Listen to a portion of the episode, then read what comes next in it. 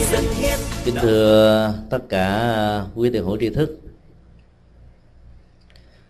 Hôm nay chúng tôi xin à, chia sẻ đề tài pháp thoại mang tựa đề vượt qua chướng duyên. Chướng duyên là tất cả những trở ngại làm cho con người không đạt được hạnh phúc, an vui, thành công và những ờ, ước vọng đẹp ở trong cuộc đời. Mỗi một chướng duyên là một thách đố, mà việc giải quyết nó đó, nó sẽ mở ra cho chúng ta một con đường mang lại các giá trị có ích ở trong đời sống và sinh hoạt thường nhật. Tất cả chúng ta đều có rất nhiều các chướng duyên mỗi người mỗi kiểu. Người giàu có chướng duyên theo người giàu, người nghèo có chướng duyên theo kiểu nghèo. Người thành công trong sự nghiệp cũng có những à, thách thức ở trong lĩnh vực đó và những người thất bại hoàn toàn ở trong cuộc đời giàu nỗ lực nhiều lần mà vẫn không thành công, cũng có những trở ngại riêng của mình. Đạo phật dạy chúng ta một cái nhìn à, rất là lạc quan và tích cực. Thấy tất cả các chướng duyên đó như là một điều kiện để à, huấn luyện tâm, giúp cho mình có thể vượt qua được những trở ngại và khó khăn nhất ở trong cuộc đời, hoặc là ở trong từng giai đoạn ở trong cuộc sống. Mặc dầu à, các chướng duyên và thách đố đó rất là nhiều dạng chúng tôi xin uh, giới hạn ở trong uh, năm loại hình chính. Thứ nhất là nghịch cảnh. Thứ hai là thiếu người đồng hành. Thứ ba là bệnh tật. Thứ tư là thái độ thờ ơ. Và thứ năm đó là lòng hoài nghi. Nghịch cảnh là môi trường điều kiện ngược hoàn toàn với những gì chúng ta mong đợi. Nó có thể là kết quả của một biến cố chính trị một khúc quanh lịch sử một giai đoạn ở trong uh, từng quốc gia từng dân tộc từng cộng đồng. Và nó có thể là một cái thời gian uh, khó khăn nhất ở trong uh, sinh hoạt của từng con người. Các nghịch cảnh như vậy nó thường uh, có mặt với chúng ta bất cứ lúc nào. Và khi vượt qua được những ờ, trở ngại như vậy đó thì chúng ta mới trưởng thành hơn thành công hơn hạnh phúc hơn. Do đó đó bản chất của đời sống mà nếu không có các nghịch cảnh đó, có lẽ nó sẽ à, thiếu rất nhiều giá trị. Và con người sẽ rơi vào thái độ của ý ỷ lại về những thành tựu cũng như những giá trị và đóng góp của bản thân mình và do đó đó sẽ khó có thể à, bước xa, bước cao ở trên những à, giá trị tích cực khác. Trên máy bay đến à, Las Vegas, chúng tôi quan sát từ ngay cái cửa sổ của máy bay. Thấy một cái khu vực rất là rộng, mênh mông. Toàn là cát và không hề có cây cỏ gì và đi như vậy khoảng chừng 10 phút đó thì bắt đầu mới đến um, cái vùng phụ cận của Las Vegas. Bắt đầu cây cối có mặt. Sau đó là thành phố Las Vegas. Nhà cửa được uh, quy hoạch khá đẹp. Nhưng nếu so sánh với các thành phố San Jose, Orange County, Chicago, Philadelphia và một số thành phố khác mà chúng tôi có dịp đi qua trong à, một tháng vừa qua đó.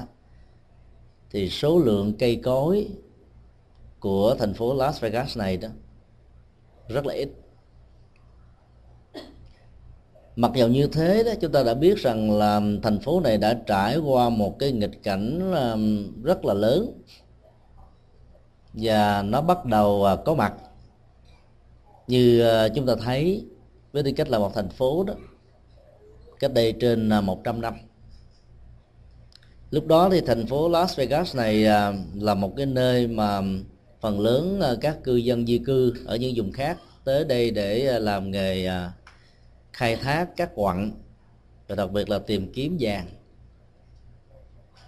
Rồi từ những cái việc mua vui, giải trí cho các công dân, công nhân tại đây mà bắt đầu vào à, cuối thập niên 60 đó thì thành phố này đã trở thành thành phố của đánh bài. Chúng ta thấy đã có một sự thay đổi và chuyển biến à, khá tích cực từ một thành phố sa mạc trở thành một thành phố của những người à, đào vàng bạc đến một thành phố vui chơi. Và trong vòng à, 20 năm trở lại đây đó thì các ngành nghề các lĩnh vực trong xã hội các trường đại học các uh, college và nhiều uh, lĩnh vực khác đó đều có mặt. Cũng giống như bao nhiêu các thành phố khác. Nếu chúng ta quan niệm sa mạc như là một nghịch cảnh của cuộc sống vì nó có ờ, thiếu rất nhiều cây xanh. Khí hậu thời tiết nóng mà phương tiện sinh hoạt khó khăn. Công ăn việc làm cũng không có thuận lợi như các thành phố lớn khác đó. Thì việc thay đổi cái loại hình ờ, thành phố từ ờ, lúc nó mới được thành lập cách đây trên 100 năm đến thập niên ờ, 60 của thế kỷ 20 và bây giờ đó, chúng ta thấy là ít nhất nó trải qua ba giai đoạn. Nơi tìm vàng, nơi vui chơi và nơi sinh hoạt như bao nhiêu những cái chỗ khác. Nói một cách khác là những người cầm cân nảy mực tại à, thành phố này đã có một cái nhìn rất là xa và rộng. Biến sa mạc trở thành à, một nơi sinh hoạt. Và do đó cái nghịch cảnh của sa mạc đã được khắc phục. Chúng tôi dự đoán trong vòng à, khoảng 50 năm nữa đó, thì các cái vùng phụ cận thành phố này nơi mà bây giờ chỉ toàn là cát đá đất chưa hề có ờ, sự đầu tư của con người sẽ trở thành những thành phố Las Vegas mở rộng trong tương lai. Và nỗ lực làm việc đó là chúng ta vượt qua được cái nghịch cảnh của môi trường của điều kiện của hoàn cảnh. Và nếu chúng ta có cam quyết á, thì các công việc đó mặc dù khó khăn nhưng không có nghĩa là không thực hiện được đất nước Trung Quốc cũng có những cái vùng sa mạc tương tự như là thành phố Las Vegas.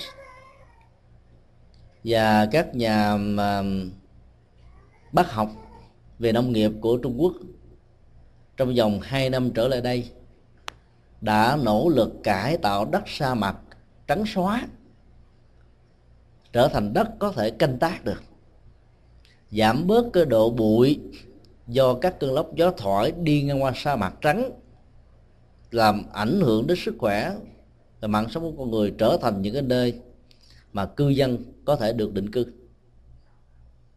Trong vòng 2 năm qua, những cái nỗ lực đó đã được thành tựu khá đáng kể vì đầu tiên đó, họ trồng à, những loại cỏ đã thay đổi cấu trúc à, DNA để nó có thể bám sâu xuống ở dưới lòng đất vài mươi mét. Và nhờ đó đó, cái tiến trình cải tạo cát thành đất đó, nó có thể được diễn ra trong vòng vài chục năm tới và áp dụng cái công thức như thế đó thì cái mảnh đất khô cằn, tưởng chừng như là không có bất kỳ một tác dụng nào lại có thể tạo ra một cái môi trường và cái tiềm năng của sự sống. Tâm thức lạc quan và thái độ ứng xử tích cực đó sẽ giúp cho chúng ta tìm ra được những lối thoát từ những cái bị bí hiểm.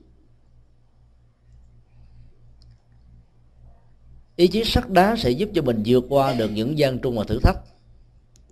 Và nghịch cảnh đó, theo đạo phật đó nó lại có một cái giá trị đạo đức rất là lớn. Người ta khó thành công ở trong thuận duyên hơn là có được kết quả tốt ở trong nghịch cảnh. Ai trải qua nghịch cảnh nhiều chừng nào đó thì à, bản lĩnh thái độ vô úy tức là không sợ hãi và những đức tính hùng vĩ khác đó dễ dàng có mặt lắm. Cho nên đạo Phật dạy chúng ta huấn luyện thái độ chịu đựng bằng cách quan niệm rằng nhà cao thì gió lớn thuyền to đó, thì sóng to. Cái tính cách tỷ lệ thuận của nghịch cảnh đó, nó luôn diễn ra đối với những con người có trí nguyện lớn. Và do vậy trong đời sống đó, nếu phải trải qua các nghịch cảnh như thế đó chúng ta xem nó là chuyện bình thường có những con người à, có thói quen của à, cảm xúc mỗi khi đối đầu va chạm sống chung với các nghịch cảnh đó, như là những cơn lốc trải qua trong cuộc đời của mình cảm thấy khổ đau cùng cực lắm như là bị sụp đổ là bởi vì cái khuynh hướng tâm lý đó có à, thói quen đó là cường địa hóa nỗi khổ niềm đau diễn ra đối với bản thân chúng ta bản chất của các cái khó khăn đó nó chỉ là một. Nhưng người có bản lãnh thì xem nó là chuyện bình thường. Còn người à, sống nhiều với cảm xúc đó hoặc là có thái độ của nước mắt cá sấu đó thì thấy nó lớn lắm. Và có tưởng chừng rằng là cả vũ trụ này đang sụp lở và đè lên cái thân phận nhỏ bé của mình. Rồi trong so sánh đối chiếu với tha nhân đó mình lại cảm thấy rằng là nỗi đau của mình hết nó gấp trăm, gấp hai trăm, gấp nghìn lần so với những người khác. Cho nên lòng cảm thấy mặc cảm với cái thân phận bèo dạt mây trôi. Và do đó mình đánh mất hết tất cả những sự nỗ lực cần thiết nhất. Mà nhờ đó nó nó có thể giúp cho mình vượt qua được những khó khăn. Từ một sa mạc có thể được biến và nhân rộng trở thành một thành phố có sự sống cho phép chúng ta có một niềm tin rằng là ở trong cuộc đời của mình đó thỉnh thoảng có những cái giai đoạn 10 năm 20 năm 3 năm 4 năm, toàn là sa mạc không? Bão táp, phong qua đi ngang qua cuộc đời của chúng ta trong giai đoạn đó, nó làm cho mình mỏi mệt, căng thẳng, đau nhói, buồn tuổi cô đơn, nhàm chán, thất vọng. Và mình tưởng chừng như rằng là mình chịu không nổi nếu chỉ cần có thêm một cái nghịch cảnh tương tự, nó đã từng diễn ra trong cái quãng đời như thế thêm một lần nữa, có lẽ là chúng ta ngã quỵ mất nhưng và rồi, chúng ta thấy rằng là mọi việc đều sẽ phải trôi qua. Sau những cơn mưa trời lại sáng, sau những bóng đêm là ban ngày, hướng về mặt trời thì chúng ta sẽ vẫy tay chào với mặt trăng. Và cứ như thế đó, chúng ta sẽ vượt qua được một cách rất là nhẹ nhàng. Nói một cách khác là đừng để ý đến những trở ngại, thì trở ngại đó có mặt mà trở thành bình thường. Quan trọng quá các trở ngại đó thì trở ngại nhỏ trở thành lớn, và chúng ta có khuynh hướng nhân nó lên. Từ một hạt cát trở thành một viên sỏi, từ một viên sỏi trở thành một viên đá, từ một viên đá trở thành một cái ờ, quả núi, từ một quả núi trở thành giải trường sơn, từ giải trường sơn trở thành dạng lý trường thành. Cứ như thế, được nhân rộng, được nhân lớn, được mở rộng và như vậy nỗi khổ niềm đau về phương diện cảm xúc bắt đầu đó nó tỷ lệ thuận theo. Tức là nó tăng cường làm lớn mạnh làm cho mình khó chịu vô cùng. Tinh thần Phật pháp dạy chúng ta phải à, đối diện với nghịch cảnh. Thay vì à, chạy trốn nó đầu hàng nó bỏ cuộc nó đó chúng ta chỉ có được một cái phản ứng chấn an tạm thời thôi. Mình nghĩ rằng mình đã thoát khỏi uh, nỗi khổ niềm đau. Chẳng hạn như là hình thái của một con rùa đó rút cái đầu vào và tứ chi vào trong cái mui cái mai của nó. Nó có cảm giác rằng là không có ờ, chuyện gì trở ngại đang diễn ra xung quanh. Nhưng khi cái đầu nó thò ra, bốn chân nó đưa ra bên ngoài để bắt đầu đi từ cái bước chậm chạp, thì nỗi đe dọa đó vẫn còn và còn rất là thường trực. Do đó, thay vì rút đầu và tứ chân vào bên trong, mình có cảm giác được chắn ngang đó, thì đạo phật dạy mình hãy đối diện nhưng đối diện là một nghệ thuật. Có nhiều người đối diện với những cái mơ tưởng rằng là mình sẽ được may mắn. Mặc dù có mặt tại ngôi chùa đây lần thứ hai, nhưng à, sáng hôm nay là lần đầu tiên chúng tôi à, đến đây bằng à, con đường máy bay. Và khi bước xuống đi trên những bước chân đi đầu tiên vào terminal 1 và giữa cái đoạn nói terminal 1 và terminal 2 đó thì chúng tôi thấy à, có rất nhiều cái à, slot machine để cho ta chơi bài. Liếc mắt nhìn chút xíu thì thấy à, có nhiều trò chơi lắm. Có lẽ cũng khá hấp dẫn và người ta quan hô, reo hò.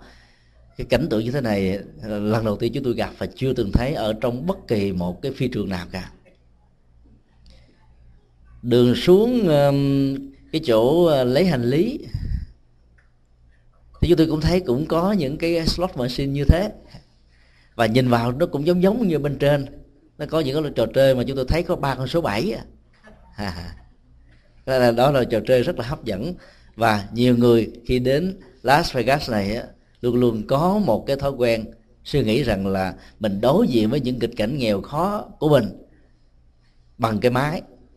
Và mong cho cái vận may của mình nó đến thì cái nghiệp nghèo cái nghịch cảnh khó khăn sẽ được vượt qua.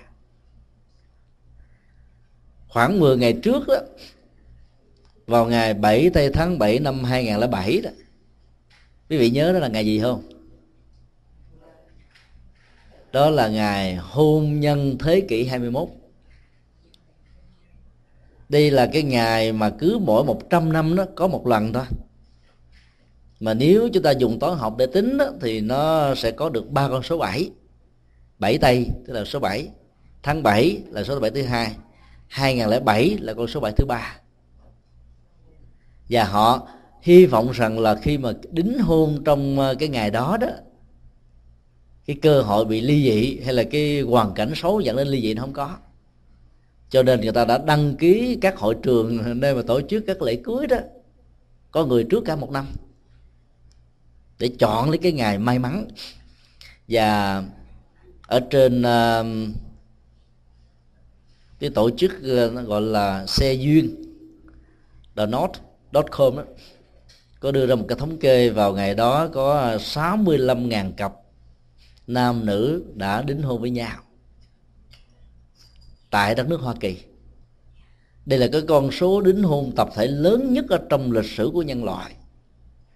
Ở Trung Quốc và nhiều quốc gia khác đó cũng có những cái lễ đính hôn năm ngàn người, bảy ngàn người, một ngàn người, vài trăm ngàn, vài trăm người.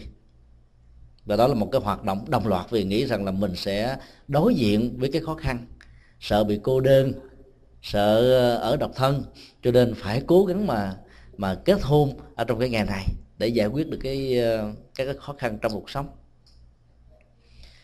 Đối với những game game thủ đó, đến ờ, Las Vegas này tìm những trò chơi và hấp dẫn nhất là ba con số 7 và nhất là vào ngay cái ngày 7 tháng 7 2007 đó, thì họ có một cái niềm hy vọng rất là lớn rằng mình sẽ đổi đời. Nhưng đối diện nghịch cảnh bằng cách thức mơ màng và những cái khát vọng, chỉ đơn thuần là những ước mơ không đó, thì nó sẽ dẫn đến cái tình trạng đó sẽ có cơ hội trở thành bác thần bằng, tổ sư thần bằng, ông cố thần bằng. hai năm trước đó, chúng tôi được uh, thanh và một số phật tử tại đây dẫn đến uh, các sòng bạc lớn nhất ở Las Vegas sau khi giảng xong đó, để uh, biết qua cái sinh hoạt đó tại cái cái vùng hấp dẫn nhất thế giới này. Thì thấy một số người ngồi cái đầu rầu rĩ râu ri.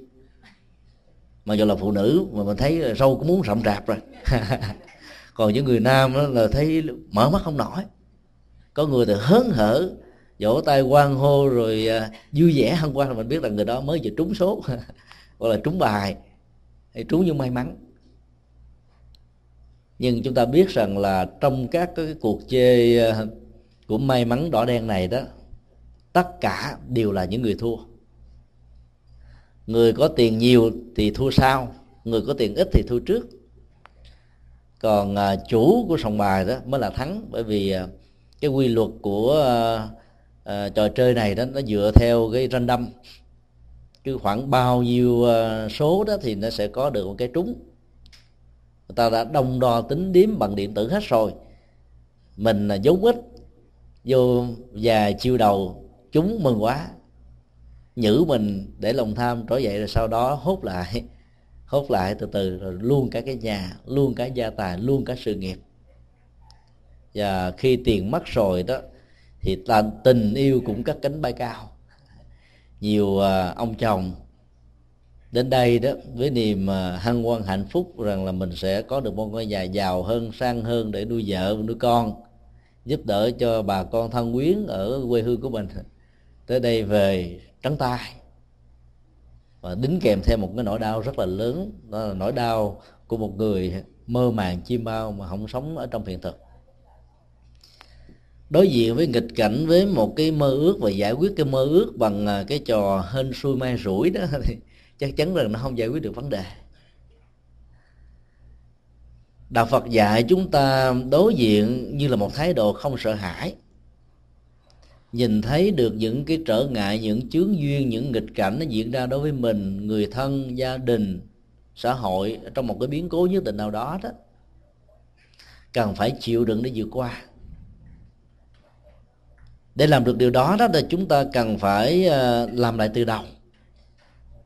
Dầu cho trong quá khứ mình rất thành công, có gia tài sự nghiệp, và trong một cái biến cố nào đó đó mình trở thành tay trắng. Tiếc nuối về cái gia tài sự nghiệp đã từng có trong quá khứ, nó sẽ làm cho mình không có đủ bản lĩnh để đứng dậy ở trong hiện tại. Còn những người nào làm lại cuộc đời đó từ những cái nỗ lực cái hiện tại mà trong quá khứ không có gì hết đó, thì họ sẽ làm rất là nhiều vì không có gì để sợ bị mất. Cho nên cái mức độ thành công đó sẽ cao hơn rất nhiều lần những người sống ký ức và nhớ tưởng về những gì đã qua. Chính vì vậy mà trong kinh điển đức phật dạy chúng ta đó là đừng có núi kéo quá khứ chặt đứt quá khứ đi. Nỗ lực một trăm phần trăm ở hiện tại thì vận mệnh của mình sẽ được thay đổi thôi quá khứ người nào giàu sang phú quý nhiều đó. Trong một biến cố nghịch cảnh của xã hội của thời cuộc của chính trị của chiến tranh đó thì cái đó khó có thể đứng dậy được lắm. Bắt đầu à, nỗi khổ niềm đau như là quyền rủa trách trời than phận sẽ làm cho cái hận thù ngày càng được à, nối kết chồng chất giống như những cái lớp uh, uh, calcium. Cứ mỗi một cái giờ khắc trôi qua nó nó sẽ đóng lên thành một lớp và cứ ờ, 10 năm 20 năm trong cuộc đời thì cái lớp của cái thành kiến và những cái hành vi tự hào về quá khứ đó sẽ làm cho người đó nó quên mất đi hiện tại. Và thay vì thay đổi lực cuộc đời thì người đó buồn, chán, cô đơn thất vọng khổ đau, cùng cực. Biến cố trong cuộc đời ờ, được nhà Phật lý giải như là một trong những ờ, cách thức để chúng ta thấy rõ và trải nghiệm về à, bản chất của vô thường đến với cuộc đời này một cách rất là khách quan và hoàn toàn không lệ thuộc vào ý muốn chủ quan của chúng ta.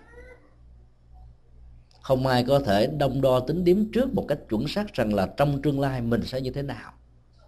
Đời sống, hoàn cảnh, điều kiện, mọi thứ đó nó có thể ngoài sự dự tính, ngay cả các nhà khoa học, các nhà bác học đều phải chào thua thôi ví dụ nào giờ ai có ngờ rằng là việt nam bị động đất đó? Mà mấy năm trở lại đây đó điện biên phủ bị động đất sài gòn cũng bị động đất. Với độ địa chấn là 6 Richter con, con số đó đâu phải là nhỏ. Mấy ngàn năm qua không hề có mà bây giờ có. Các biến đổi do người ta sản xuất các loại um, bom hạt nhân nguyên tử thử chúng ở dưới lòng biển, thử chúng ở trên các sa mạc, đó, nó làm à, ảnh hưởng đến bản chất của cái à, hành tinh mà chúng ta đang sống.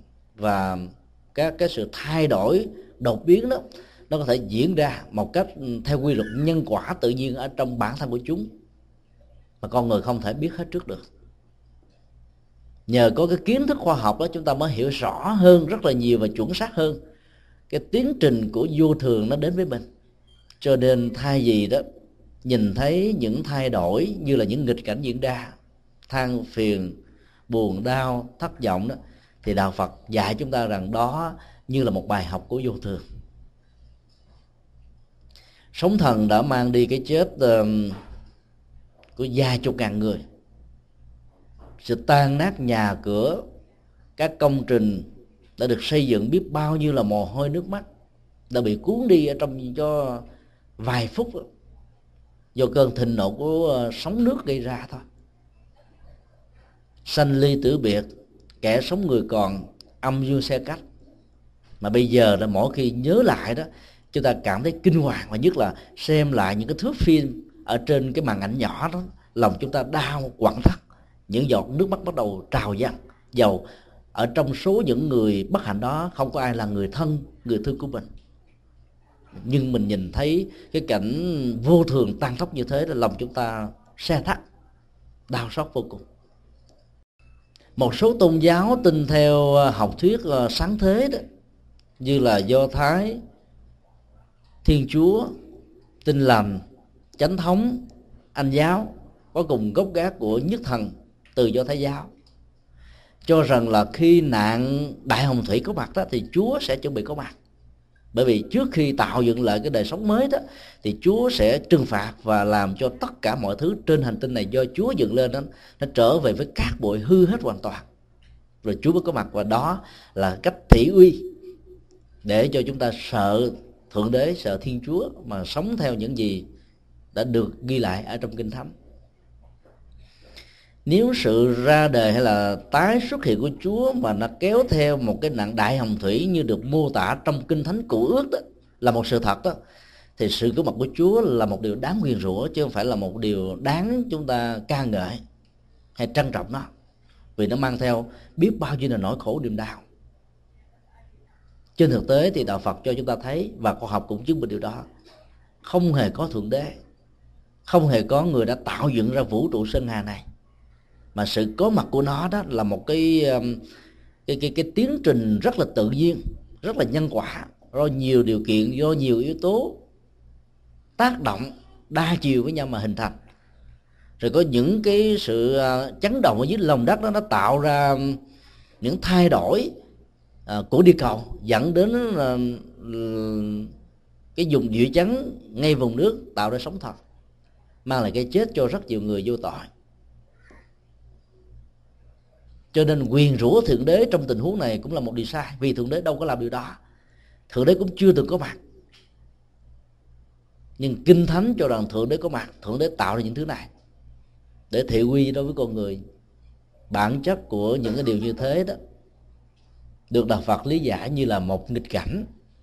Và nhờ nhìn thấy được nghịch cảnh bằng tuệ giác đó, chúng ta biết rõ được cái nguyên lý vô thường đến với bản thân mình, với người thân, với gia đình với những người dân nước lã, với toàn thể nhân loại, với các loại hình à, thủy tộc cơm, cua, cá, vân vân ở dưới lòng nước. Nó cũng chết như xạ như chính con người chết. Mỗi một cuộc thịnh nộ trong cuộc đời do thiên tai tạo ra đó, nó là một nghịch cảnh. Quán chiếu thì chúng ta sẽ hiểu thâu, thấu đáo về nghịch cảnh này. Nó cũng đều à, liên hệ đến duyên nghiệp và quả ở phương diện này hay là phương diện khác?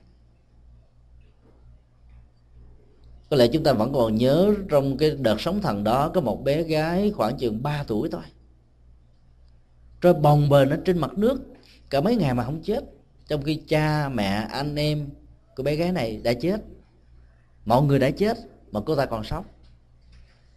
Ở trong các cái cộng nghiệp chung, lại có những cái biệt nghiệp do cái phước quả của người đó nhiều đời nhiều kiếp gieo trồng. Cho nên thay vì trong cái nghịch cảnh lớn đó, người ta bỏ mạng thì người này sống nhân răng bình thường thôi ngược lại cũng có nhiều người trong nghịch cảnh tự tử năm lần, bảy lượt, thậm chí hai, ba chục lần, uống thuốc, tự tử cũng có, treo cổ cũng có lũi đầu ra ngoài à, cái đường rầy xe lửa cũng có, hoặc là băng ngang con đường để cho xe tông vào cũng có, ấy thế mà không chết muốn chết nhiều là mà chết không được. Còn có nhiều người là muốn bảo hộ sự sống rồi um, bảo hiểm đủ cách. Thậm chí là có thể bay tới những cái nước ờ, như là Trung Quốc, Triều Tiên để giải phẫu thay tim, thay gan, thay thận, thay những cái chi phần đã ngưng hoạt động đó bằng một số tiền vài chục ngàn đô, vài trăm ngàn đô để hy vọng có được một đời sống mới. Ấy thế mà họ vẫn không trôi qua được do đó đó, các nghịch cảnh diễn ra trong cuộc đời đối với mình, đối với người thân phải xem như là cái sự biểu hiện của nguyên lý vô thường. Và hiểu được điều đó đó, chúng ta có được một thái độ chuẩn bị rất là sẵn sàng. Tâm thật sự bình an, không sợ hãi gì hết á. Mà nhờ đó mình sống được hạnh phúc. Còn thái độ à, tiêu cực, sợ hãi nó làm cho mình à, mất đi các giá trị trong cuộc đời. Mà mỗi một nỗi khổ, niềm đau với những cái cơn lốc đi ngang qua trong cuộc đời nó làm cho mình để lại một cái ấn tượng khó quên lắm. Và chính điều đó nó đánh mất hạnh phúc, chứ bản chất của cái nghịch cảnh nó không không có nhất thiết là làm cho mình mất hạnh phúc. Nếu nó có nó có trong một giai đoạn đó. Động đất chỉ vài giây sống thần cũng vài giây đó mà nó để lại cái hậu quả vài chục năm. Có nhiều nơi vài trăm năm.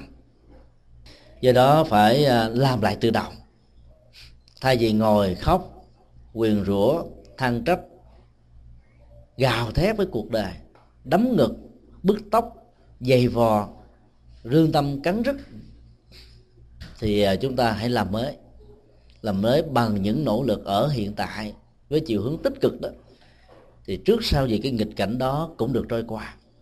Đây là cái tinh thần à, không sợ hãi và một cái bản lĩnh chịu đựng với một thái độ rất sáng suốt để vượt qua những gì cần phải vượt qua. Tức là sống một cách thoải mái thông dong trong cuộc đời, để ờ, mỗi khi nó có những điều ờ, chướng tai gây mắt đến với mình mình không có bận tâm lắm. Nó có như là một thực tại, rồi nó phải vượt qua như là một sự kiện ở trong cuộc đời của mình. Tinh thần nhà phật là không dạy mình giữ lại nó, bởi vì giữ nỗi khổ niềm đau là biến mình trở thành ờ, nạn nhân thôi vẫy tay chào với nỗi đau. Đừng nhớ về nó. Thì mình mới có đủ bản lĩnh, đủ tâm huyết, đủ công sức để đầu tư trọn vẹn trong đời sống hiện tại này. Và toàn thể hạnh phúc mà con người có là hiện tại chứ không phải quá khứ. Quá khứ nó chỉ tạo ra một cái ảo giác thôi. Về những cái điều mơ ước mà mình đã từng như thế này thế kia. Nhưng bây giờ nó không còn nữa.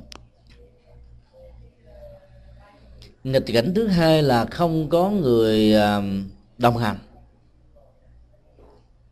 Mặc dầu à, phần lớn những người tại gia dù theo đạo phật hay không theo đạo phật, có vợ, có chồng, có con cái, có người thân. Nhưng đôi lúc chúng ta không may mắn. Sống trong một cái hoàn cảnh mà vợ lẫn chồng đó ngủ trên một cái giường, ăn cơm chung một cái mâm. Ở nhà chung một cái cái mái nhà. Nhiều giấc có với nhau mấy chục năm trời. Ấy thế mà vẫn đồng sàng dị mộng. Tâm thức hai người khác nhau. Vì cá tánh, về đời sống đạo đức, về nhận thức, về thói quen, về phong tục tập quán, về quan niệm, về thái độ, về cách thức ứng xử và mỗi khi thể hiện sự khác biệt đó đó thì người à, bên cạnh chúng ta có cảm giác rằng là mình à, đang bị tấn vào trong cơ thể của mình một cái giáo, một cái mát, một cái à, lưỡi dao, một cái dây cảm gai, một quả lựu đạn. Nó dày vò đi đọt cảm xúc, đi đọt thân tâm của mình. Hàng ngày hàng giờ mình cảm thấy bế tắc, khổ đau, cùng cực lắm trong xã hội của Hoa Kỳ và các quốc gia tiên tiến về kinh tế đó, đã, đang và còn trải qua cái khủng hoảng về quan hệ con người. Khi tự do cá nhân ờ, được xem như là đích điểm hướng đến, đã đạt được ở mức độ cao nhất đó, thì sự khủng hoảng quan quan hệ con người là điều khó có thể tránh khỏi lắm. Tự do cá nhân buộc cho con người sống nó an phận ở trong ngôi nhà của mình. Đèn này lấy tỏ. Công làng sớm ở chung, ở cái cạnh 30 năm 40 năm 50 năm, thậm chí cả cuộc đời. Mình không biết ông ta tên là gì, bà ta, họ là gì.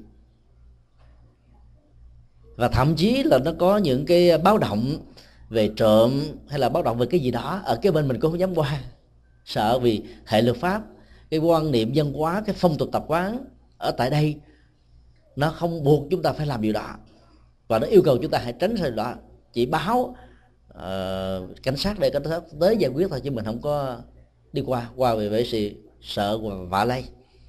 Và từ cái bối cảnh dân hóa cách sống như thế đó thì cái tình làng này sớm dần dà bị mất đi. Trong một gia đình vợ và chồng sống với nhau mà nếu không có con đó thì chỉ có hai người trong một thế giới. Ngày xưa Việt Nam có những cái mơ tưởng là một à, túp liều tranh có hai quả tim vàng. Thì đó là là cả bầu trời của hạnh phúc. Tại vì tình yêu nó được thể hiện trọn vẹn. Hai người nhảy cùng một nhịp đập của con tim, của nhận thức, của tình yêu, của đời sống, của hiểu biết, của tôn trọng, của hỷ xã của tha thứ lẫn nhau. Và toàn bộ giá trị trong cuộc đời theo đó mà có. Một cái cuộc tình à, được gọi là lý tưởng như vậy đó, nó sẽ hiếm khi nào có lắm. Mà nếu nó có thì nó không có tồn tại lâu dài. Vì yếu tố kinh tế, trách nhiệm ờ, gia đình, trách nhiệm xã hội là mối liên hệ thân tộc của bên trai, của bên gái, nó làm cho cái cái quan hệ ờ, vợ chồng như là một khế ước hôn nhân xã hội đó, nó không có đơn thuần chỉ là cái quả tim vàng. Ở phương diện này hay phương diện khác mà nó còn có nhiều cái khác để được đông đo tính điếm phân định, chọn lựa, ứng xử. Và do đó đó, các sự khác biệt có thể được nhân rộng. Hai người sống ở trong một căn nhà nhưng mà cái cảm giác bị ngột ngạt á, thì không được người khác hiểu đó. Nó có thể trưởng thành, làm chúng ta đang sống trong một trạng thái rất là cô đơn, rất là buồn và rất là thất vọng mỗi một cái căn nhà ở tại Hoa Kỳ và thế giới phương Tây đó, nó gồm có nhiều phòng. Nỗi buồn, niềm đau đó, nó sẽ làm cho mình không muốn đối diện với cái người mình thương, người mình thân bị bế tắc. Và mình có khuynh hướng là vào trong phòng, ở một mình thôi. Dán con mắt mình vào à, cái tivi dán cái lỗ tai vào trong một cái đài radio hay là các trò chơi, vân vân để cho mình tìm quên. Ở trong một giai đoạn nhất định nào đó và mình có cảm giác chắn an rằng là cái nỗi đau đó đang không có mặt. Mình được quên đi tạm thời trong một cái ờ, thời gian nhất định nào đó. Và nếu như không đối diện để ờ, giải quyết nó tận gốc rễ đó, thì nỗi đau đó nó vẫn trỗi dậy. Khi mà chúng ta đối diện với người thân và người thương, vốn có những cái ờ, gút mắt với những, có những cái khó khăn. Cho nên thay vì trốn giam nhốt mình ở trong một căn phòng để tìm mình một cái thế giới riêng đó, thì đạo Phật dạy chúng ta là nói với nhau. Và thái độ tâm lý này rất là hay. Nó cũng giúp cho mình tránh được cái tình trạng là nói về nhau. Trong cái tình huống nói về nhau đó thì à, mình là đại từ nhân sinh ngôi thứ nhất. Tìm kiếm một người nào đó, có thể là người thân chứ không phải là người thương, để mình chia sẻ giải bài tâm sự ngồi lê đôi mắt vân vân. Và nhờ mình à, chia sẻ như vậy mình có cảm giác là mình là phóng thích ra được cái nỗi đau ra bên ngoài. Cho nên à, mình đã nói cho cái người khác. Thay vì nói cho chính cái người đang có những cái gút mắt với mình. Và cái người thân người thương sống trong gia đình của mình đó, trở thành người thứ ba đối tượng thứ ba. Khi người đó được nghe một cách lỡ bổm do người khác tường thuật thêm mắm thêm muối vân vân. Cách này hay cách khác đó. Thì cái mâu thuẫn cái gút mắt đó nó sẽ à, căng thẳng hơn. Cái khó khăn nó sẽ diễn ra lớn hơn nhiều hơn. Cái bế tắc đó, trong tình huống này nó sẽ làm cho hai người ngột ngạt hơn. Mà ở đây đi tìm một người để mà chia sẻ không phải là dễ. Nhà ai cũng ở xa nhau đến nhà của nhau phải mất vài chục phút muốn đến phải gọi điện thoại trước, hẹn trước. Cho nên à, nói về nhau đó, tức là nói về một cái người vắng mặt, không phải là giải pháp. Mà nói với nhau, tức là ngồi đối diện, ngồi trong tình thân, ngồi trong hiểu biết, ngồi trong cảm thông. Và chúng ta phải chuẩn bị một thái độ sẵn sàng rộng lượng tha thứ bao dung để bỏ qua cái lỗi của người kia. Để người kia đó cảm nhận được sự rộng lượng bao dung này đó mà họ quay đầu. Nhưng cũng có những tình huống đó là cái người đó cố tình, hoặc là cái cá tính người đó, nó có nhiều cái um, cái điều bất cập. Cho nên ờ, trước sự rộng lượng tha thứ, bao dung đó, vẫn không làm cho người đó hồi đầu được. Thì trong tình huống đó, sự ly thân dẫn đến ly dị là điều khó có thể tránh khỏi được lắm điều mà chúng ta muốn chia sẻ là trong những cái nỗ lực để giúp cho người khác quay đầu đó, nó có một cái giá trị trị liệu rất là lớn. Cái tính cách rộng lượng, độ lượng bao dung của chúng ta sẽ làm cho người kia cảm thấy rằng mình có lỗi và họ sẽ nỗ lực thay đổi cái lỗi của mình.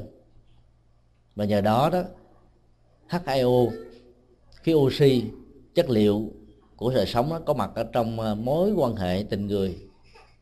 Mà không có cái bế tắc này không được giải quyết đó nó dẫn đến à, sự ly dị. Và nhiều người bế tắc hơn nữa, dẫn đến sự tự tử. Các thống kê xã hội học về hôn nhân và gia đình ở phương tây cho chúng ta biết đó là các thành phố phát triển về kinh tế lớn nhất thế giới đó lại có cái tỷ lệ tự tử cao nhất. Các nhà triệu phú, các nhà tỷ phú, những người thành công trong các lĩnh vực mà tự tử là nhiều hơn là những người thất nghiệp bởi vì cái bế tắc lớn quá. Họ đã đối diện đến cái ờ, điểm trần nhà của hạnh phúc về vật chất. Nhà cao, cửa rộng, phương tiện, điều kiện. Không có gì là không có đó nhưng trong tình yêu, trong hôn nhân, trong tình thân, trong mối quan hệ đó bị bế tắc mà tháo gỡ không được. Cái nền dân hóa của cái thế giới tự do này nó cao quá. Ở chỗ là nó ờ, bao bọc cho cái tôi được trưởng thành và cái tôi đó dễ bị xúc phạm, dễ bị thương tổn, dễ bị va chạm, dễ bị căng thẳng, dễ bị thách đố đó. Cho nên nhìn dân hóa của phương tây làm cho cái tôi đó nó lớn mạnh rất là nhiều. Và theo đạo phật đó, khi cái tôi đó lớn mạnh trong con người thì hạnh phúc bị mất. Đối diện trước nỗi khổ niềm đau, khi mà mình không có tìm được cái người đồng hành ở trong đời sống sinh hoạt đó, thì người ta có khuynh hướng tìm đến cái chết và nghĩ rằng là cái chết chính là hạnh phúc cuối cùng. Nhiều người tự tử khi được hoàn hồn trở lại sau một cái sự cứu giúp của người người thân, hay là tình tường, tình cờ từ một người dân đó, cho biết rằng là trong cái nỗi đau cùng cực đó, họ có một cái dòng cảm xúc lăn lăn nhẹ nhàng lắm. Nếu người đó chọn lấy cái chết là sông nước đó, thì họ nhìn thấy ở bên kia sông đó có một ờ, một nàng tiên nữ rất là đẹp, hấp dẫn lắm vẫy tay mời gọi. Và chàng thanh niên này đã nhẹ dạ đi theo. Nàng tiên đó nói rằng là bên đây là cả thế giới có hạnh phúc. Hãy qua đây, chúng ta sẽ sống và sống hạnh phúc bên nhau. Và chàng tiếp tục đi đi rồi cuối cùng lao xuống sông mà chết. Hoặc là có người mơ tưởng rằng là ông bà tổ tiên mình đang bên kia, đang vui, đang hạnh phúc, đang đầm thắm, đang yêu thương, đang che che đỡ cho nhau cái sự thiếu thốn ở trong dòng cảm xúc sẽ tạo ra một cái ảo giác ờ, xuất hiện và làm cho người này có cảm giác rằng là bây giờ mình phải bay qua bên kia, lội qua sông để mình đạt được cái hạnh phúc đó. Vì ở trong nhà của mình không không có hạnh phúc. Cho nên lao tới phía trước cái chết làm cho họ bị chìm dưới lòng nước. Còn những người tự tử trên lầu hay đứng ở trên núi nhảy xuống vực sâu đó là nghĩ rằng là người thân, người thương mình ở dưới cái vực, hay là dưới mặt đất đó cái ảo giác làm cho họ phải làm như vậy. Hoặc là nó có nhiều cái ảo giác khác nữa. Thiếu người đồng hành là một cái nghịch cảnh rất lớn. Nó làm cho mình à, cảm thấy ngột ngạt, khó thở lắm. Và khi bị ngột ngạt quá đó thì một số người đàn ông đã tìm rượu để quên sầu, tìm bài bạc để quên đi nỗi đau, tìm những trò chơi đó dứt thời nghĩ rằng là mình khi trở về lại nhà đó, mọi thứ nó sẽ được giải quyết. Nhưng không ngờ là khi lao đầu vào trong các cái trò chơi thiếu phương hướng, thì cái cơn nghiện đó nó bắt đầu được phát sanh. Rồi về nhà đó, gặp cái cảnh bế tắc đó ngày càng lớn, ngày càng gia tăng đó, người này không có cảm giác thấy rằng đây là cái ngôi nhà của mình, vì nó không có hạnh phúc. Từ đó nó trở thành những người lưu lỏng cái hư và tật xấu bắt đầu ngày càng phát sinh Đạo Phật dạy là khi mình ờ, đối diện với cái tình cảnh thiếu người đồng hành đó, thì yếu tố đầu tiên để giúp cho mình vượt qua là đừng bao giờ có cảm giác rằng mình bị đơn độc. Vì cái trạng thái tâm lý nghĩ rằng mình bị đơn độc đó, nó làm cho mình khổ đau cùng cực lắm. Mình cứ nghĩ rằng là cái khó khăn này sẽ được vượt qua. Mình sẽ giải quyết cái bế tắc với người đó giải quyết ở trong sự hiểu biết, ở trong sự rộng lượng tha thứ lẫn nhau. Nhờ không có cảm giác bị đơn độc đó thì trạng thái bị buồn chán không có. Buồn chán và đơn độc là hai yếu tố tâm lý rất nguy hiểm, làm cho mình không muốn ở trong nhà. Đi đây, đi đó à, giờ thưởng ngoạn, du lịch, một mình thôi, rồi ngâm đầu mình ở trong cái đơn độc như thế, mình tưởng là mình được thoải mái mà không ngờ nó căng thẳng hơn mỏi mệt hơn có người thì à, nghe nghe các nhạc buồn, nhạc thất tình, nhạc đau, nhạc rên, nhạc vàng. Rồi tưởng rằng là mình mình mình quên đi được, nhưng mà không ngờ rằng là cái đó nó nó gợi lên ở trong tiềm thức của mình hàng trăm ngàn nỗi nhớ, hàng trăm ngàn nỗi đau. Và các nỗi đau, nỗi nhớ trong sự cô đơn, buồn, chán, thất vọng đó ngày càng gia tăng, làm cho mình khổ đau cùng cực nên là trong khổ đau cùng cực đó, của sự đơn độc và thiếu người đồng hành, đừng bao giờ nghe những nhạc buồn. Là Phật dạy qua kinh Di Đà và khi nãy quý vị có dịp đọc tụng đó, nghe tiếng gió thổi, chim reo, suối chảy, mây bay, đều là các pháp âm vi diệu dị mộng diễn thuyết các pháp âm vi diệu như là tứ diệu đế, bát chánh đạo, thất bồ đề phần ngũ cân, ngũ lực, lục độ, vân vân. Nhiều giá trị tâm linh khác. Để giờ đó, mình nương vào, quán tưởng, thực tập để vượt qua nỗi đau. Như vậy là trong cái sự đơn độc mà thiếu người đồng hành đó, đừng để cho tâm mình bám víu vào sự đơn độc đó như một nỗi ám ảnh, mà hãy tìm một cái gì đó tích cực hơn, thay thế vào. Cái đó tự thay thế đó, nó giống như một cây đêm ví dụ đây là một cây đêm nó có cái độ dày tương đối khoảng như là một cm rưỡi, chiều dài khoảng chừng à, một tấc. Chúng ta niêm vào một cái ghế đang bị khập khiển với cái độ nghiêng cũng bằng cái độ dày này, thì cái sự khập khiển của cái ghế đó sẽ được bình, và do đó nó không còn bị rung chuyển nữa. Thì mỗi một cái nỗi cô đơn buồn chán đó là một cái cái cách thế làm cho bốn chân đứng của cái con người về phương diện cảm xúc, nhận thức, sinh hoạt của đời sống đó, nó bị nghiêng vào một phía nào đó. Chim nó vào, thì cái độ nghiêng nó không còn.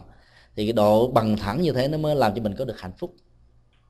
Cho nên ờ, đang buồn thì phải nghe nhạc vui, nhạc hân hoan. Và rất may mắn ngày nay đó, đạo phật đã có rất nhiều bài nhạc như vậy. Hàng ngàn bản nhạc với hàng trăm loại đĩa, cd về tăng nhạc phật giáo, cổ nhạc phật giáo, ngâm thơ. Loại hình, nội dung, chủ đề đa dạng phong phú trong nước cũng có, ngoài nước cũng có. Trên các website có đầy đủ những thứ này. Cho nên thay vì mình giam nhốt mình ở trong một trạng thái cô đơn thì trạng thái cô đơn tăng gấp đôi. Thì mình tìm kiếm những cái giá trị vui để cho tâm mình được hăng hoan và tích cực hơn nữa đạo Phật dạy chúng ta hít thở thật sâu thở vào thật sâu, thở ra thật sâu ý thức rõ là hơi thở đang đi ra. Và lúc đó mình quán tưởng như thế này. Tất cả những nỗi đau nỗi buồn nỗi chán thất vọng nó sẽ được đi ra khỏi cơ thể và cảm xúc của mình. Giống như là cái luồng trượt khí đó được tống khứ ra bên ngoài. Nhờ đó đó là thân với các cơ bắp được thư giãn và tâm đó với các hoạt động của các neuron thần kinh đó được thư giãn rồi khi mình hít vào một cái hơi thở thật là dài nhẹ nhàng thư thái đó thì mình quan niệm như thế này rằng là mình uh, nạp vào các cái dưỡng chất nạp vào khí oxy nạp vào sức khỏe nạp vào niềm vui nạp vào sự hân hoan nạp vào các giá trị tích cực. Và do đó là cái tâm của chúng ta đó nó đã có được một cái niêm chim vào rồi. Nỗi buồn niềm đau nó tự động nó mất đi. Còn ai mà không nhớ tới cái phương pháp thực tập đơn giản như thế này đó thì họ sẽ lấy cái nỗi buồn làm con niêm mà nó giữ lại ghi chặt trong tâm thì nỗi đau đó ngày càng gia tăng, ngày càng lớn. Phản ứng trước nỗi đau một cách dội dã đó sẽ dẫn đến trạng thái à, sân hận, giận dữ, đập bàn, xô ghế, quát tháo, phỉ nhổ hay là câm lặng đai nghiến trong tâm, thù, hằn dằn vặt trong nhiều trạng thái tâm lý khác nữa. Thì đó không phải là giải pháp. Cho nên trong tình huống thiếu người đồng hành đó thì mình phải hiểu coi cái bế tắc của cái người đồng hành của mình không chịu đồng hành với mình đó, là nằm ở chỗ nào. Điều chỉnh lại cái bế tắc đó thì tính cái đồng hành nó sẽ trở ngay ngay bắt đầu. Và do đó chúng ta có thể làm mới lại các mối quan hệ. Còn không chịu nhìn thấy những điều đó cảm thông những điều đó mà chỉ có trách cứ lỗi và phải đúng và sai. Lý luận với nhau. Thế này thế kia, nó không đi tới đâu hết trong mối quan hệ mà dùng lý trí nhau, nhiều chừng nào thì cái bế tắc căng thẳng nó diễn ra chừng đó. Cho nên lúc đó chỉ còn dùng tình cảm, dùng hiểu biết, dùng tha thứ, dùng độ lượng, dùng cảm thông đó, thì chúng ta mới có thể vượt qua và giúp cho người kia có thể làm mới chính nó. Đối diện với cái sự bí lối về bế tắc đó chúng ta cần phải ờ, nhìn lại bản thân mình không biết là mình có làm cái điều gì để dẫn đến cái này hay không. Suy nghĩ hai chiều lý giải hai chiều chiều của mình và chiều của người khác để làm cho chúng ta thấy rõ được vấn đề và tháo gỡ được cái gút mắt. Cái nỗ lực tháo gỡ đó, đầu tiên nó phải đi từ bản thân mình. Còn người kia có chấp nhận tháo mở hay không nó là quyền của họ đó là quyền tự do và ít nhất là chúng ta tháo đỡ được một phía phía của mình đó thì cái phía kia nó nó không còn là cái gút nữa. Thì trước sau gì, cái bế tắc đó nó cũng được tháo mở để có được cái người đồng hành đó thì chúng ta đừng có à, thần tượng quá con người. Thần tượng quá nó làm cho mình nó đặt ra trong đầu của mình các tiêu chí.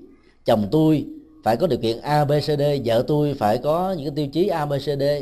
Con cái, người thân, bạn bè ờ, công việc Ờ, điều kiện xã hội môi trường gia đình phải thế này thế nọ.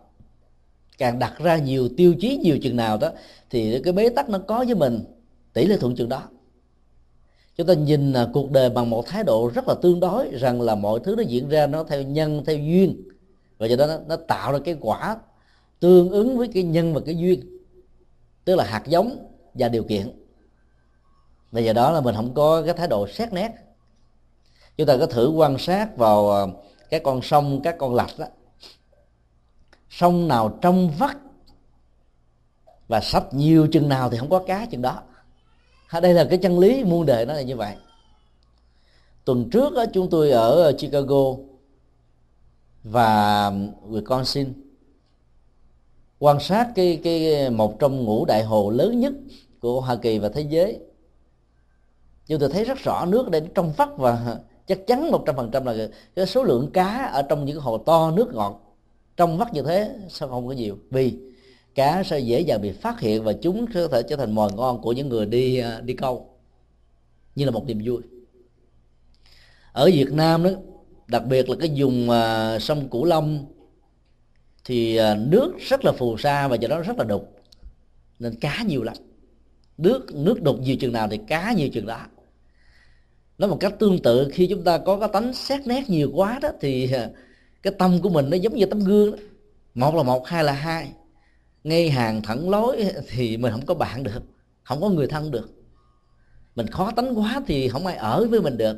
Cho nên là mình đến lúc đó, giàu tâm tâm mình là nước trong nhưng thay bên ngoài như là nước đục để cho à, những người khác không có cảm thấy căng thẳng khó thở mình tốt cho bản thân mình, nhưng mình cũng ờ, hoan hỷ với những cái mà chưa được toàn hảo ở người khác.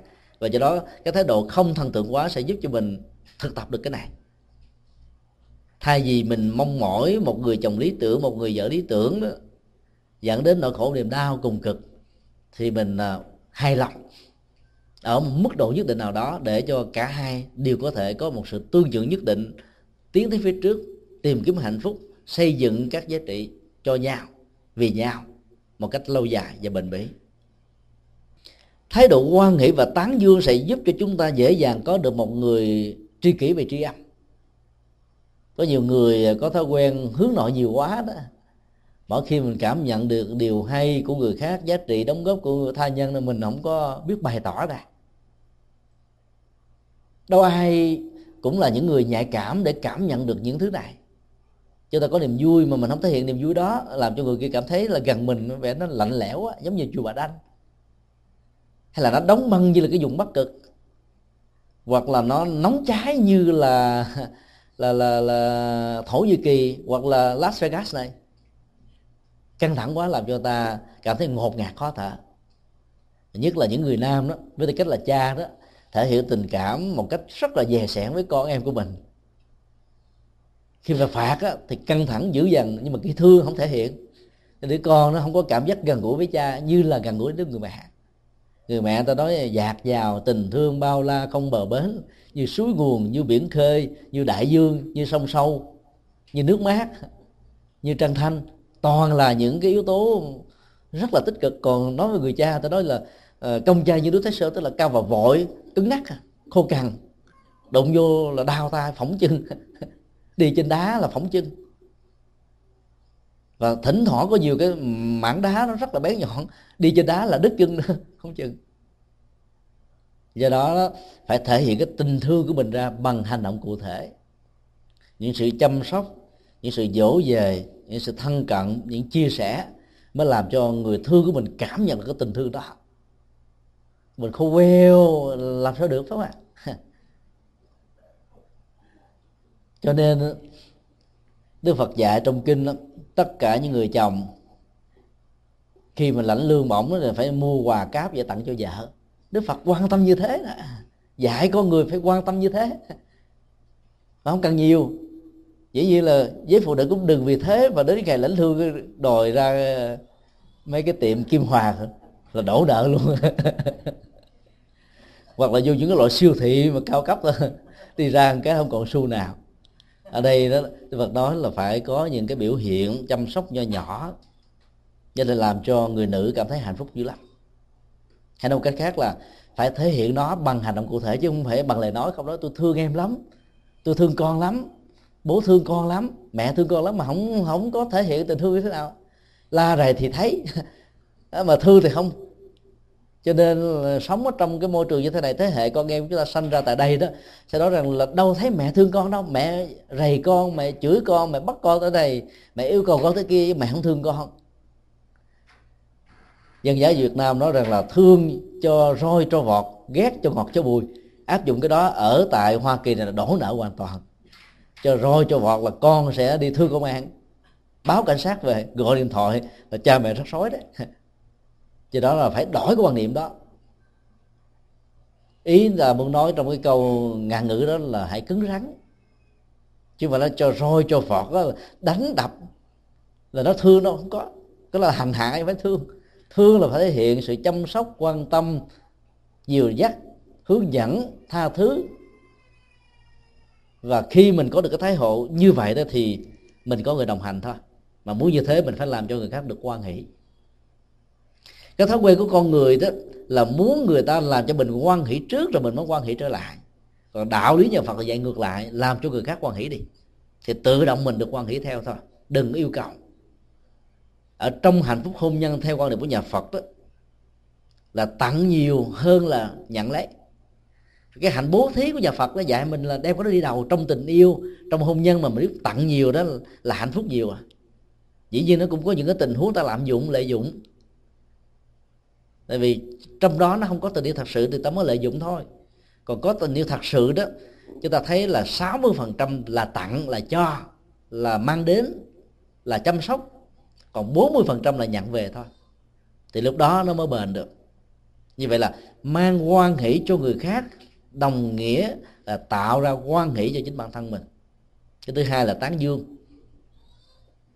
Một trong mười hạnh của bồ tát phổ hiền là tán dương công đức công đức đây có hiểu, có thể hiểu một cách đơn giản là những cái hay, cái giỏi, cái thành công, cái giá trị, cái nỗ lực tích cực của người khác, giàu ở mức độ nào. Mình thấy họ tiến bộ hơn là mình phải tán dương. Nhiều cha mẹ thương con cái đó, đặt con cái mình tiêu chuẩn lớn quá. Con phải thủ khoa, con phải học giỏi, con phải thế này, con phải thế kia. Đến mùa thi nó thất bại, về không dám nhìn cha, nhìn mẹ. Mẹ nó nhìn, nó ló cái mắt như thế này, liếc mắt, quýt mũi. Thay vào đó đức phật dạy là hãy tán dương. Mình biết rằng là cái tâm lượng nó chỉ ở mức độ c. Và khi nó nhích nhích lên là c cộng là mình khen liền để cho nó trở thành b chứ. Thì lúc đó nó trời tao lúc tao nhỏ tao được a còn hay c mà dở quá. Nó, nó, nó thôi tiêu luôn. Tán dương làm cho người ta phấn chấn khích lệ dương lên.